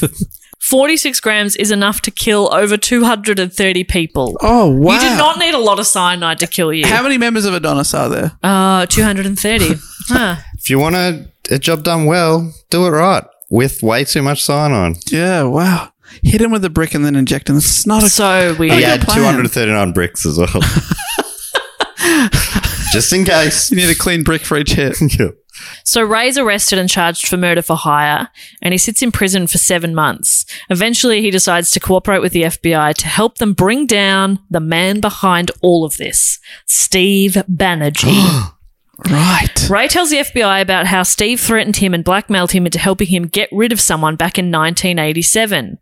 Now, everyone knew deep down that Steve was behind Nick's death, but before now, no one had been able to properly connect the two. Ray's admission to the FBI began an almost two year cat and mouse chase, with the FBI calling the shots and trying to get Ray into scenarios where they could get Steve to admit to the crimes. Um, in the course of this two years, like the first step they did as well was got Ray to like record conversations with the hitman who had killed Nick and like, you know, get him to admit that. So they did that first and then they wanted to get Steve as well. So it's it, that's why it took such a long time. And can I ask why did the hitman? Why did he have a big cup from Burger King? Hard to say. Was the gun in there? N- Oh no, I, I assumed that would have been in the big envelope. envelope. I think that was just a, a drink he was drinking. It's a funny detail, isn't it? but wouldn't that was this before like DNA testing? Ah, yeah. Maybe Don't- because otherwise the cup's right there. It was in '87. Is that before? No, I don't think so. And then what about the the cup? Like, did he take it with him? Or No, did- because that was still left in the bathroom. Will remembers that being still in the bathroom. But he'd have to have, wouldn't he have to be on, like, in On the file. database? Yeah, Yeah, I have to don't know. I match it think against he something. was like a um. He, I think he was a drug addict, and like they they'd given him this job for drug money and stuff, which is really Right. sad. But I don't know. I don't know heaps about it. And they do go into a lot more detail in the podcast, but I was like, I can't. It was like a 10 part podcast, all an hour long. I didn't have the same amount of time. You know what I mean? How do you, you know, the, the idea of being like getting people to talk about the hit? Wouldn't you as soon Yeah. as, as soon as someone's going, anyway, let's just chat about some of our memories. Yeah, the good old days. You know, Remember that I- time? I think about some of my great hits. What what are you what what are the great hits when you think about Mm. hits? Have you ever killed anyone? And can you talk about it in a sentence? Please, clearly. I can't just get a yes or no here. Need you to talk about it. Bring it up yourself.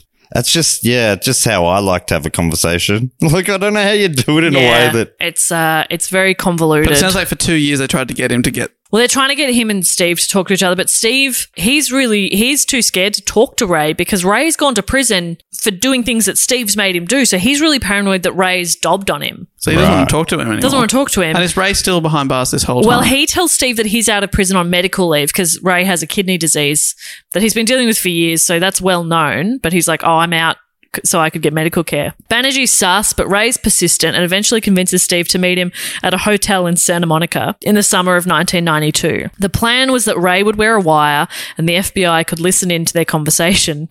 Um, but unfortunately, Banerjee outsmarted them and refused to speak. He takes Ray into the bathroom and writes answers to Ray's question on post it notes and then immediately flushes them down the toilet. So they can't Fuck, that's- hear his side of it, which that's is, smart. I suppose, pretty clever. Quite a few So flushes. they so needed- he like he he's onto him. Well, And he- he's just very paranoid. Yes. So they needed a new plan. So again, Steve, being the parano- paranoid man we know him to be, was desperate for reassurance that he was okay and not implicated in the crimes Ray was being investigated for. So the FBI came up with a plan to make it look like Ray was fleeing the country. They flew him to Europe, and he called Steve and said, "I'm I'm making a run for it. I'm a fugitive." and now the and the two agreed to meet up in Switzerland.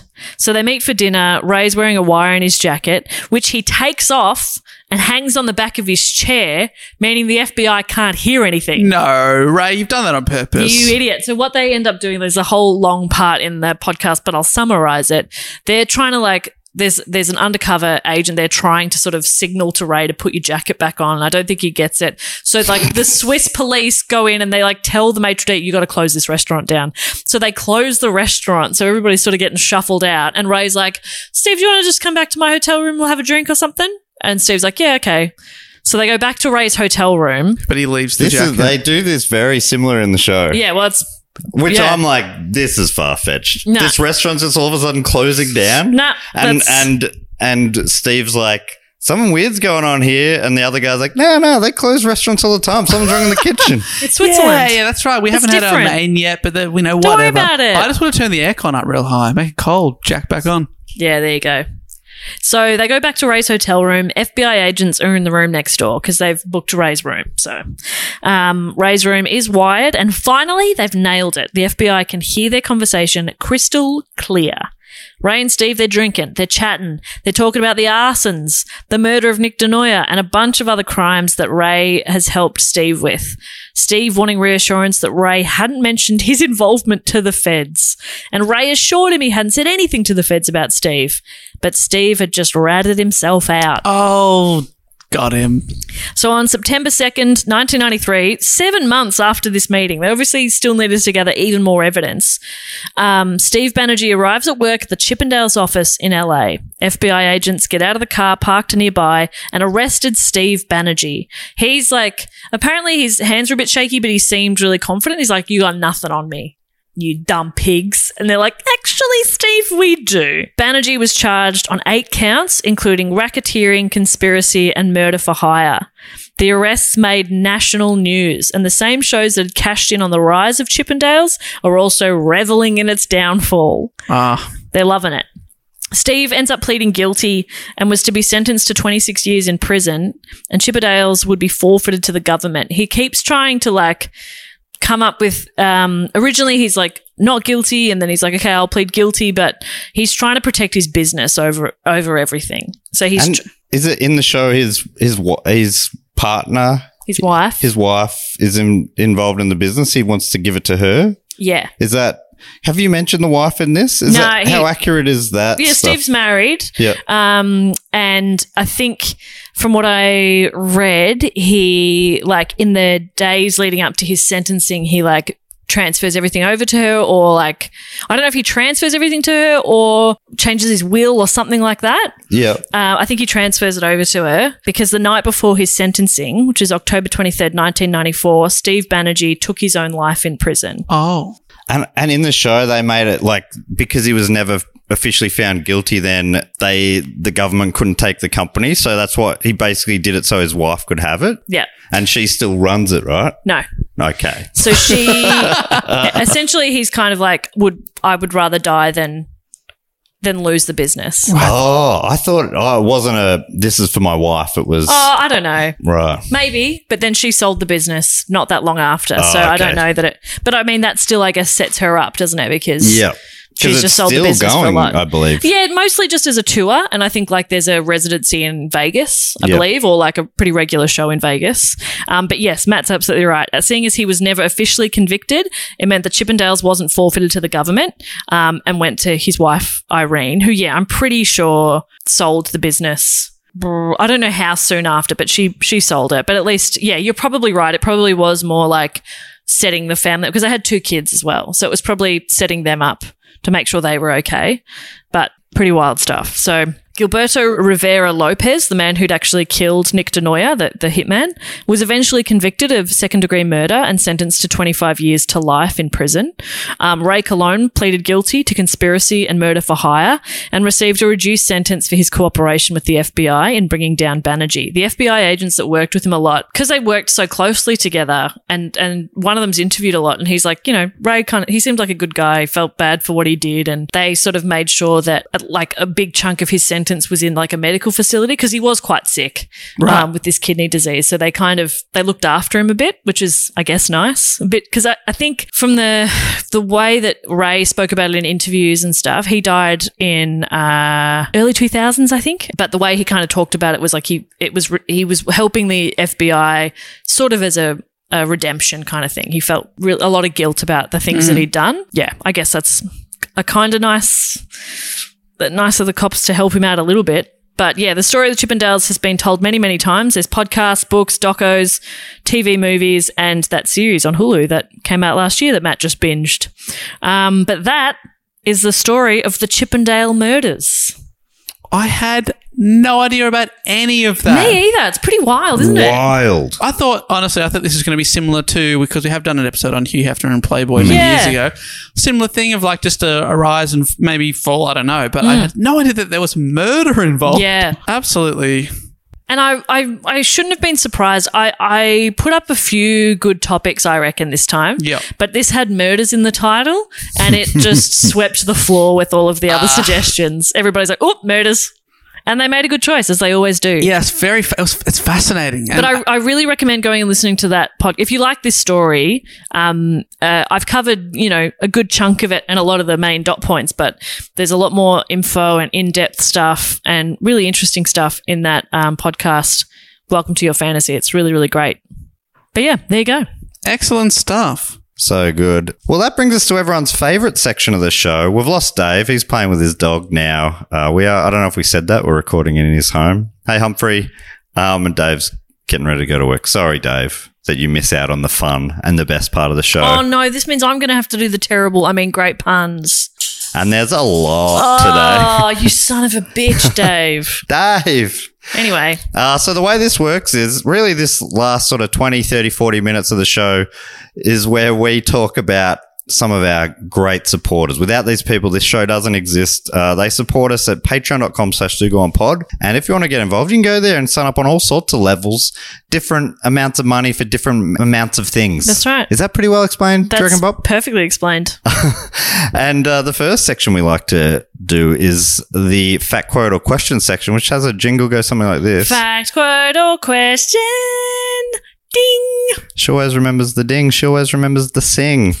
and uh, to be involved in this, you go to the Sydney Scheinberg level, sign up there, and then you get to give us a fact, a quote, or a question, or a brag, or a suggestion, Anything. or a joke someone gave us recently. Yeah, we loved that. Happy to hear a joke. Happy to get a recipe. Happy to get um, just some a compliment. I like a, a joke joke tag because some occasionally you get asked for one, and I'm like, Yeah. I can't, I don't know any joke jokes, but uh, that one I have I've used. It was, uh, I think, if I remember correctly, it was. Here we go. Uh, what did the elephant say to the naked man? What? How do you breathe out of that? Very good Was that it? stuff. He's talking about his dick. Oh, The first one this week comes from Chloe Warren, aka Keeper of Mums with Old Lady Names. And Chloe has offered us a fact writing. It's not exactly a very worldly or insightful fact, but it's true nonetheless. On a recent Patreon episode, you ripped into a four year old for being called Barbara. I mean, fair enough. That's ridiculous. Ah, I love it. I'm sure I said the same at the time. you probably did, and I probably said it's ridiculous. Uh, and uh, Chloe says, sorry to give those non Patreon stingy plebs a free peek behind the golden shiny Patreon curtain. Hey, I don't like to think of them as stingy. No. I like to think I like of to them. think of them as future patrons. you know, they say uh, stranger's just a friend I haven't met yet. Mm. Yeah. A non Patreon's just a patron I haven't converted yet. oh, they might be going through a conversion right now. Do you reckon you reckon you're uh, selling it? Yeah, big time. Uh, you're Chlo- a loser if you're not a Patreon. Chloe goes on to say, My grandmother, who we called Nanny, had a best friend called Barbara who moved overseas in her early 20s. Around the time Nanny was pregnant with my mum. Thus, my mum decided to name my mum. That's thus my mum decided to name my mum Barbara in And so honor of she- her best pal. she means grandma, okay. Yes, Yeah. that's my grandmother. grandmother decided to name my mum Barbara in honor of her best pal, who she had been separated from. My mum does not like her name. She also does not like to be called Barbie, not surprisingly. Her middle name is Jeanette, so my dad always called her BJ. This is no better than Barbara, though at least it has a different vibe.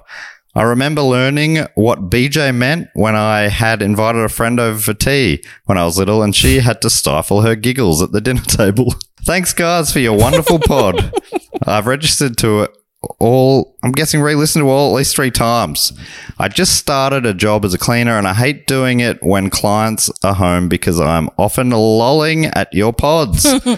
Cheerio, as my lovely nanny would have said. Oh, that's- nanny. That's lovely. I love Barbara. Great work. Barbara's great.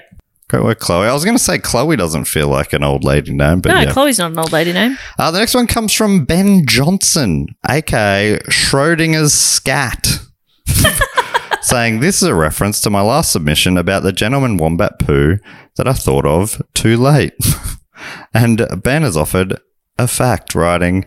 Despite being confined to a wheelchair from an early age, Stephen Hawking never lost his love for wit and mischief. It is rumored that Hawking would deliberately run over the toes of people that annoyed him. He ran over Prince Charles at his induction into the Royal Society in 1976 and ran over Jim Carrey's toes when they met in 2003. Although I think Carrey was in on the joke. Supposedly, one of Hawking's life regrets was never having the chance to run over the toes of Margaret Thatcher. when he was later asked about these rumors, Hawking said, A malicious rumor. I'll run over anyone who repeats it. Such a good sport. That's so funny. That's very funny. Uh, I'm sure if Hawking were alive today, he'd run over the toes of a certain Dave Warnicky for not covering a certain book on a certain podcast. nah, just kidding. P.S. Love you guys. Keep up the great work. Thank, Thank, you so you, much, ben. Ben. We love you too. Next one comes from Nicola D, aka DGO, junior copy editor and collector of interesting words. Oh. And Nicola has a question writing What is your favorite punctuation mark and why? Mine is the interrobang, a combination, a combined question mark and exclamation point. Oh. A sentence ending with an interrobang asks a question in an excited manner, expresses excitement, disbelief, or confusion in the form of a question, or asks a rhetorical question. Ooh. Having just listened to the Clever Hands episode, one might use an interrobang, uh, an example. Your horse can tell the time, e- interrobang. Yeah. Well, that's great because I often use an exclamation mark and a question mark, but I didn't know it had a name. But then I Googled it and it's combined. Yeah. I love that. Pretty sick. That is so cool. Dave, just quickly as you're walking past, what's your favorite punctuation? Uh, were you talking about the interrobang? Yes. So that's Nicola's favorite. Did you know what that was? Yeah, the one Fuck, together. you're a Is there a nerd. specific order though? Uh, well, it's a it's a it's a question mark. It's combined. Oh, I didn't realize it was combined. I thought it was one then the other. I Absolutely. would normally do me personally. I would do question mark and then exclamation mark because it's Mm. a question first, but the exclamation mark conveys the way in which I'm asking the question. Fantastic. That's how my mind works. Yep. And I am a scholar. You are. Yeah, that's true. Uh, in answer to your question, I, I do like an ellipses. I do Oh, like an yeah. ellipses also, Do like it's that nice. a lot. That's the dot, dot, dot. Dot. I love a dot. I'm a dot, big dot, dot, Break dot it fan down. as well. Break it Yeah. down. All right, off you go. Keep getting ready for work. Thanks. I've got to go. I love you all. Bye, everyone. Bye. Bye, bye. Dave, uh, Dave is. Dave uh, was never seen again. He was never seen again. He's off to warm up a crowd on the project. Woo! God, he is good at warming us up. Any any big guests on tonight? Who you got? You got Dave Warnocky, the man himself. I'm like, I know that guy. okay, hasn't looked, but probably someone big. Um, uh, Nicola finishes by saying there is no Interrobang available on Android or Apple phone keyboards. So Yeah. if an app developer listening to this could work on that, that would be great. I learnt something so great today. The Interrobang. I love it. And if it's on if it's put onto my QWERTY keyboard, I'm gonna be smashing that fucking key Oh, all day, yeah. baby. I love it. I think I, I love yeah I'm I'm a fan of that I love the name of it I think the other two that I would come to mind that I quite like the at symbol's fantastic Love it, yeah. swirly I love Yep. a swirly Yep. Swirly eh? A. swirly A and the other one is the ampersand Yep, love an ampersand. also a bit swirly and fun Yeah, I think you just like a swirl, don't you? Mm, love a swirl Dollar sign because I love cash. yeah also a bit swirly bit swirly. I love a I love a, a I circle don't mind a semicolon. That's kind of fun. jeez jeez we love uh, some I of the- think all punctuation's actually All pretty sick. punctuation is beautiful Yeah, I agree. Yeah. And yes, okay. Thank you very much for that. that feeling, that seemingly left field question from Nicola, but I Love loved it. it. I didn't think I'd have an answer to it, and then I did. Uh, well, yeah, and I learned about Interrobang. Finally, this week on the Fat Quota Questions section is Aidan Cranstone, aka Rear Brigadier of the Grenadier Frontier. Oh, that is fun to say. And Aidan is offering a quote, which is If you ain't first, you're last. Reese Bobby. Beautiful quote. That is nice. Yep. Um, and I think it, I love a quote that makes you think as well. Yeah. And I, you know, I love the work of Will Ferrell, of course. Who?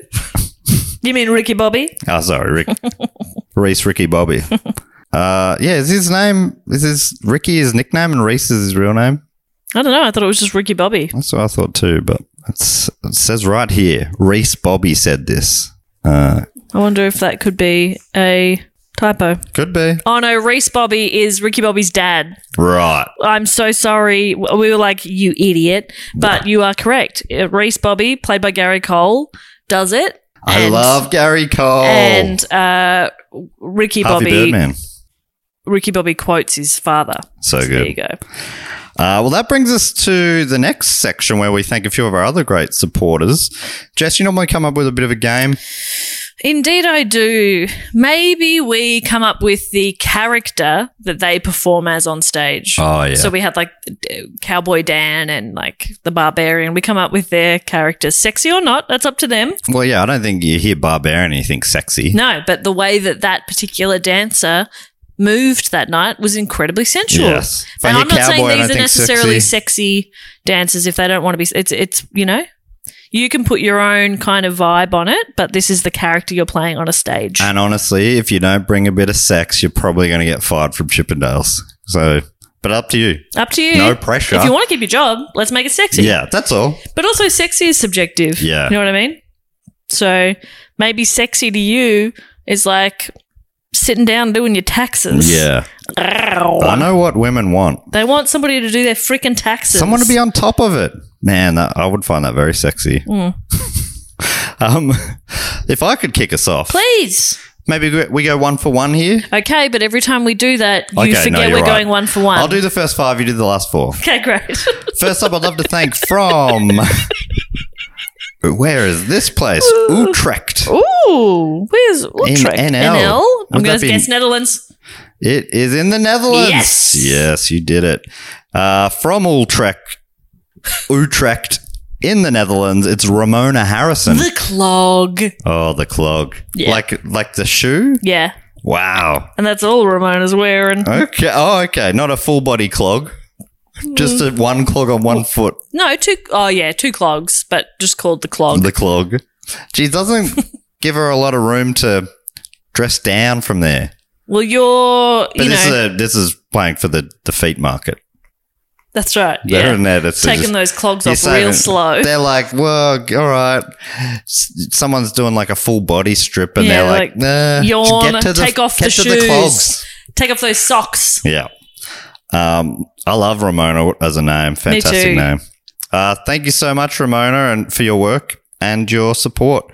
I'd also love to thank from Anchorage in perhaps Arkansas Mm. in the United States. It's Liz Dean. Liz Dean, I once dated a girl named Liz Dean in high school. For, do does that Liz? Has She- she flee the to- country? She moved to the states Possibly. and now is supporting you. That's nice. That's That is nice. That's a nice. good. That's a healthy breakup. I assume you broke up, Never officially. Liz. What about Liz's uh character is the dastardly dean? Oh, yeah. That's so good. Dastardly Dean. Yeah. Yeah. that's Comes out fantastic. in like a dean's uniform, telling you off. That's hot. yeah, yeah. Ta telling you off for spiking the punch. Yeah, yeah, yeah. At the homecoming queen ball or whatever. Oh yeah, Uh, oh, it's Alaska. Alaska. AK's Alaska.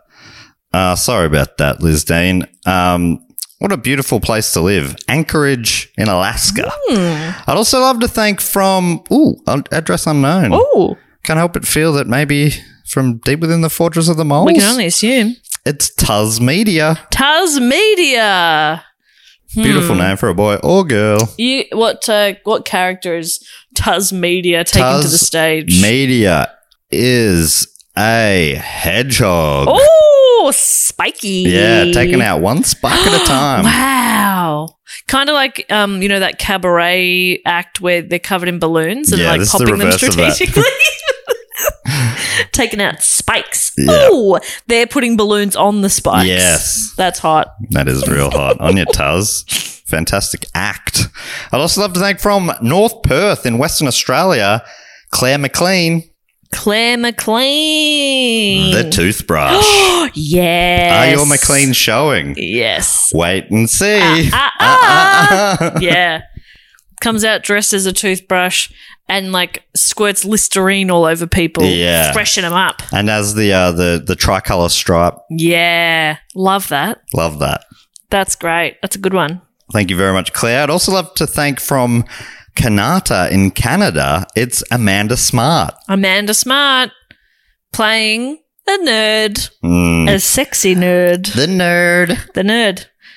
Ooh, we'll, And we'll- then we'll- and then Amanda takes off their glasses. takes Secretly out their hot. ponytail. Secretly hot the whole time. takes off the paint co- covered overalls. Yep. Oh my god. Stone Cold Hottie. Not another teenage movie style, Love that. which is where I learned about all of my American stuff. Yeah. Homecoming Queens. Yes, Letterman Balls, jackets, Oh. Lettermans. all the good stuff. Um, it's my turn now to thank some people. I would love to thank from Westminster in Maryland, MD. Maryland MD. It's Maryland. MD. It is Maryland. God, stop doubting yourself, Jess. Um, I would love to thank Brett. On your Brett. Brett. Pretty.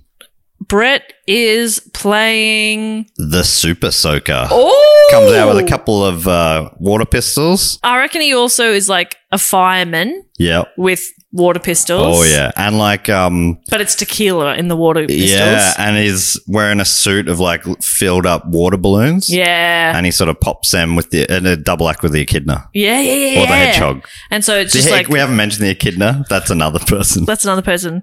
Um, we'll get to them. yeah, that's exciting. Um, that'd be fun. I'd, I'd watch that show. Brett will get you wet. That's what he signs. the Super Soaker. Um, and I would also love to thank from Richlands, Richlands in Queensland, Mm, must be Australia. nice. Must be bloody nice.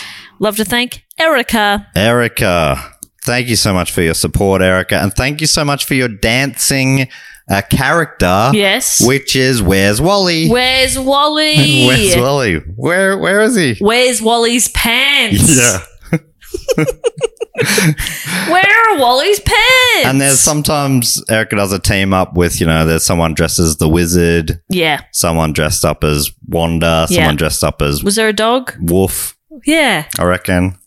Yeah. Uh, someone dressed up as uh, Oddlaw, the bad guy. Yep. Evil Wally. Evil or Wally. Waldo. Um, Wait, where's Erica from? Erica's from Queensland, so She, Wally. She gets Wally.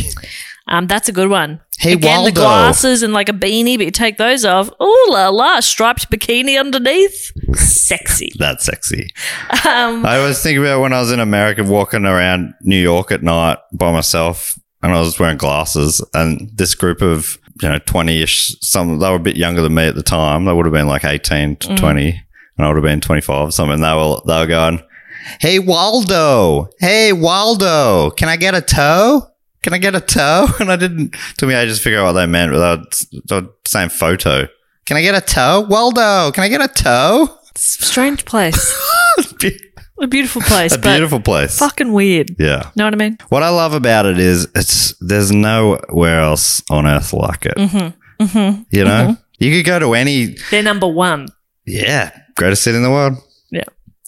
Um, I would love to thank as well from Niles, Michigan, Riley Johnson. Riley Johnson. Oh my god, that is a stripper name ready to go. Riley Johnson, the. I reckon Hmm. Lyndon B. Johnson. Oh, perfect. Yeah. So he goes, you know, suit Comes and tie, out, does one of Lyndon B. Johnson's classic classic speeches. lines. Yeah, And then.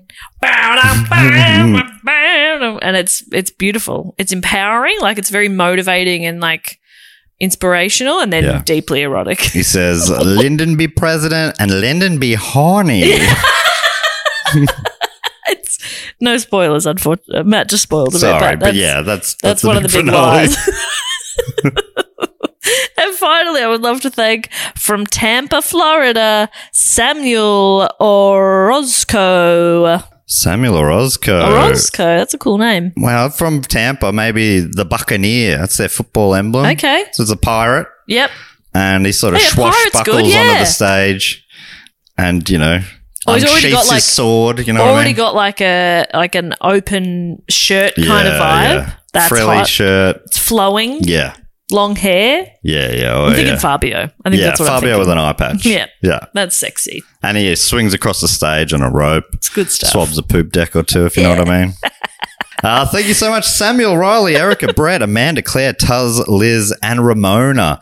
And the last thing we need to do, Oh Bob, fuck. and it's a big one this week. Oh my god. We've got to welcome a few great supporters into the Triptych Club. Now, There's what is the so- Triptych Club? The Triptych Club is an exclusive club for people who have supported us on the Sydney Scheinberg Deluxe level for three consecutive years, um, which is absolutely huge and amazing and so, so appreciated. Um, once you're in the club, you can never leave, but not in a creepy way. um, Matt is on the door. He's lifting the velvet rope, letting you in. I'm behind the bar this week. I, we've got a tip and kiss. You can tip me and I'll kiss you. The difference is inflation from the 70s to now, you will have to tip me $1 million Hmm. and then you can have a kiss. Um, and we've probably got snacks too. And Dave usually, oh, Dave also books a band. Are you going to book a band? I've got a band. Okay, yeah. Uh, great. I've booked a band. Love. It's funny that he wasn't here because I actually already um, had a band booked. Great. And I was going to wonder if hopefully he didn't have one in, and I guess he hasn't. So I've booked uh, Alvin and the Chipmunks. Oh, great. Yeah, so um, they're going to be Perfect. playing all their uh, chippy hits. Yep. Um, you know the Chipmunk song. Yep. Uh, you know, all, you know, all Other the Chipmunk songs. all the- I mean, all the classic songs sped up. Yeah, I mean, you don't That's have the- to tell us. I mean, we're all big Chipmunk fans. They're so. an efficient band. Just looking at some of their hits here, like uh, "Jingle Bells."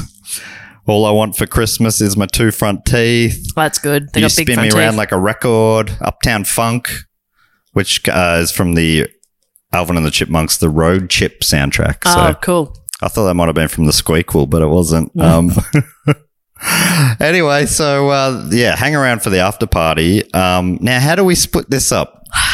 I'll read out the names. I'm on the door, and you're going to be the Dave. You're going to be the hype man. I guess so. Okay, you're on stage. I'm saying it. I'm going to bring them up. If and you then- have a really good one, though, feel free. all right, let's, let's tag team it. Whoever's feeling it. All right. All right.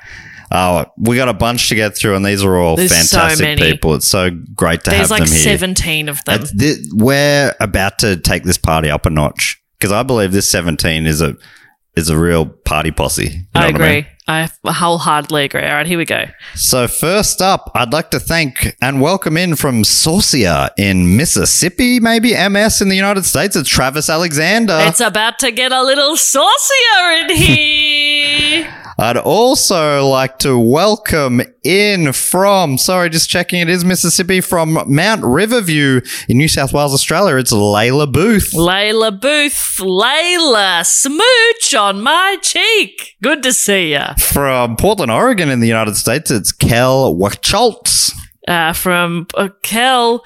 s- w- the- Kel, you know what? The fragrance he emits is a delightful smell. Welcome in, Kel. yes. From, I'd also love to welcome in from Bell Park in Victoria, Australia. It's Robert Clark. From uh, Bell Park, more like ring my bell and park your car. Robert Clark's here. From uh, Cooperoo in Queensland, Australia, it's Alison Pottinger. Well, Coop, uh, hooroo to you! And we'll come on in, take a seat, get a drink. From Sackett's Harbour in New York in the United States, it's Jim Bates. W- More like Jim hates not being here, but he's here right now and he's excited. From Alvey in Victoria, Australia, it's Tyson Graham. Well, tie some. Help me. Tie some love around your Yes. elbow because. because it's good to have you, Tyson. Yes. You make us lol radio all day and night. From Ames in IA, Indiana, maybe? Yeah, maybe. In the United States. Welcome in Caleb Devick. I will be devastated when Caleb leaves the club, but that's not today. He's here. From Iowa, Caleb was from. From Belleville, and jeez, am I? My God. Mississippi? That was MS. Oh, Michigan. Michigan. Welcome in from Belleville in Michigan in the United States. It's Sam Cash. Pew, pew, pew, pew. That's just me. me throwing cash around. Yeah, yeah. You know what I mean? And you've also got that air horn Yeah, type thing as yeah. well, which is really bringing a vibe, which I love. Uh, from address unknown, can only assume from deep within the fortress of the moles. Please welcome in Tani Hewitt. I Tani knew it. I, there was a vibe in the room, and I Tani's here. From Ballyclare in Great Britain, it's Katie. Welcome, Katie. Katie, my best matey. There Welcome it in, is, Katie. Katie. From Lutz in Florida in the United States, it's Marcus Smith. Well, From Lutz, he's Lux. he brings the luxury. It's Marcus Smith. No Klutz, it's Marcus Smith from Lutz from Auckland. Welcome in, in New Zealand, Ellen Gibbs. Ellen Gibbs, me, uh, um, Joy. warm heart. From Nottingham How in does Dave do Great this? Britain, it's Morton Smith. Morton Smith, more Smith, more of Morton, I want please. Morton Smith. You're my bay bug. So that is Morton Bay Bug a thing? No. I From don't know what it is. Bakersfield in California in the United States, it's Ashley Baker. Ashley Baker from Bakersfield. Oh Are my you God. kidding me? You, Is the Ashley town Baker named from after you? Bakersfield, you? make us me field real good. Like, you know that one. from Basildon Ooh. in Essex in Great Britain, it's Sean Benson. Sean Benz, my son. He's a chiropractor. he bends your son. and he does a fantastic job. Jump. Highly recommend. From Epsom in second last one in Victoria, Australia, it's Beck Razorbeck. Oh, Beck Razorbeck. Beck, it start and finish. Uh, Beck front Beck, and back. to Beck. Back to back. Welcome in. Back to back hits. Yeah. and finally, from Hillsborough in North Carolina, where they've got blue fire engines some places. Somewhere. In the United States, it's Am Jahi Chapel. Oh. Ooh, we're going to the chapel and we're all gonna Gonna get- get happy and fun, having a great time with M Jahi at the chapel. Welcome in, M, Beck, Sean, Ashley, Morton, Ellen, Marcus, Katie, Tani, Sam, Caleb, Tyson, Jim, Allison, Robert, Kel, Layla, and Travis. Make yourselves at home. Grab yourself a smooch and punch or whatever it was. Smooch and punch. That's lose lose for me. what, you get to punch them? Smooch me. They Oh, smooch you, you punch I get to them. punch them. Yeah, yeah. Oh, yeah, that's a much better Yeah, deal. yeah. You can either tip me a million dollars and get a kiss, or I get to punch You you. kiss me and I punch you. Okay, no, no, it's not a great plan. I give up. I forget. No, don't worry about it. Welcome in all of you, and uh, thanks for supporting us at patreon.com slash to go on pod. Now, Bob, is there anything else we need to tell people before we go? That if you would like to suggest a topic just like Melanie, Will Vickery, and Bracken did for this episode, um, you absolutely can. You don't have to be a Patreon to suggest a topic. There's a link in our show notes still, I think. It's also on our website, which is dogoonpod.com. Um, you can support us on Patreon at patreon.com forward slash dogoonpod and find us at dogoonpod across all social media. Oh my God. Now, what does Dave say at the end? Dave usually says, um, you say, now boot this baby home. And now, Uh, Dave's- boo this baby home. and Dave says, well, until next week, uh, we would just like to say thank you and goodbye. Later. Bye.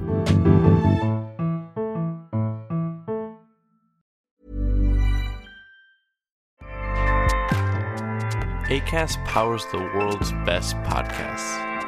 Here's a show that we recommend.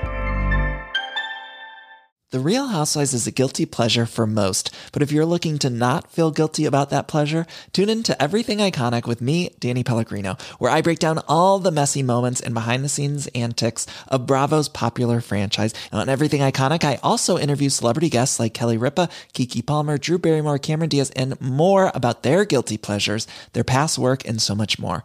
So if you're pop culture obsessed and find yourself watching way too much reality TV like me, tune into Everything Iconic with Danny Pellegrino wherever you listen to podcasts. ACAST helps creators launch, grow, and monetize their podcasts everywhere. ACAST.com.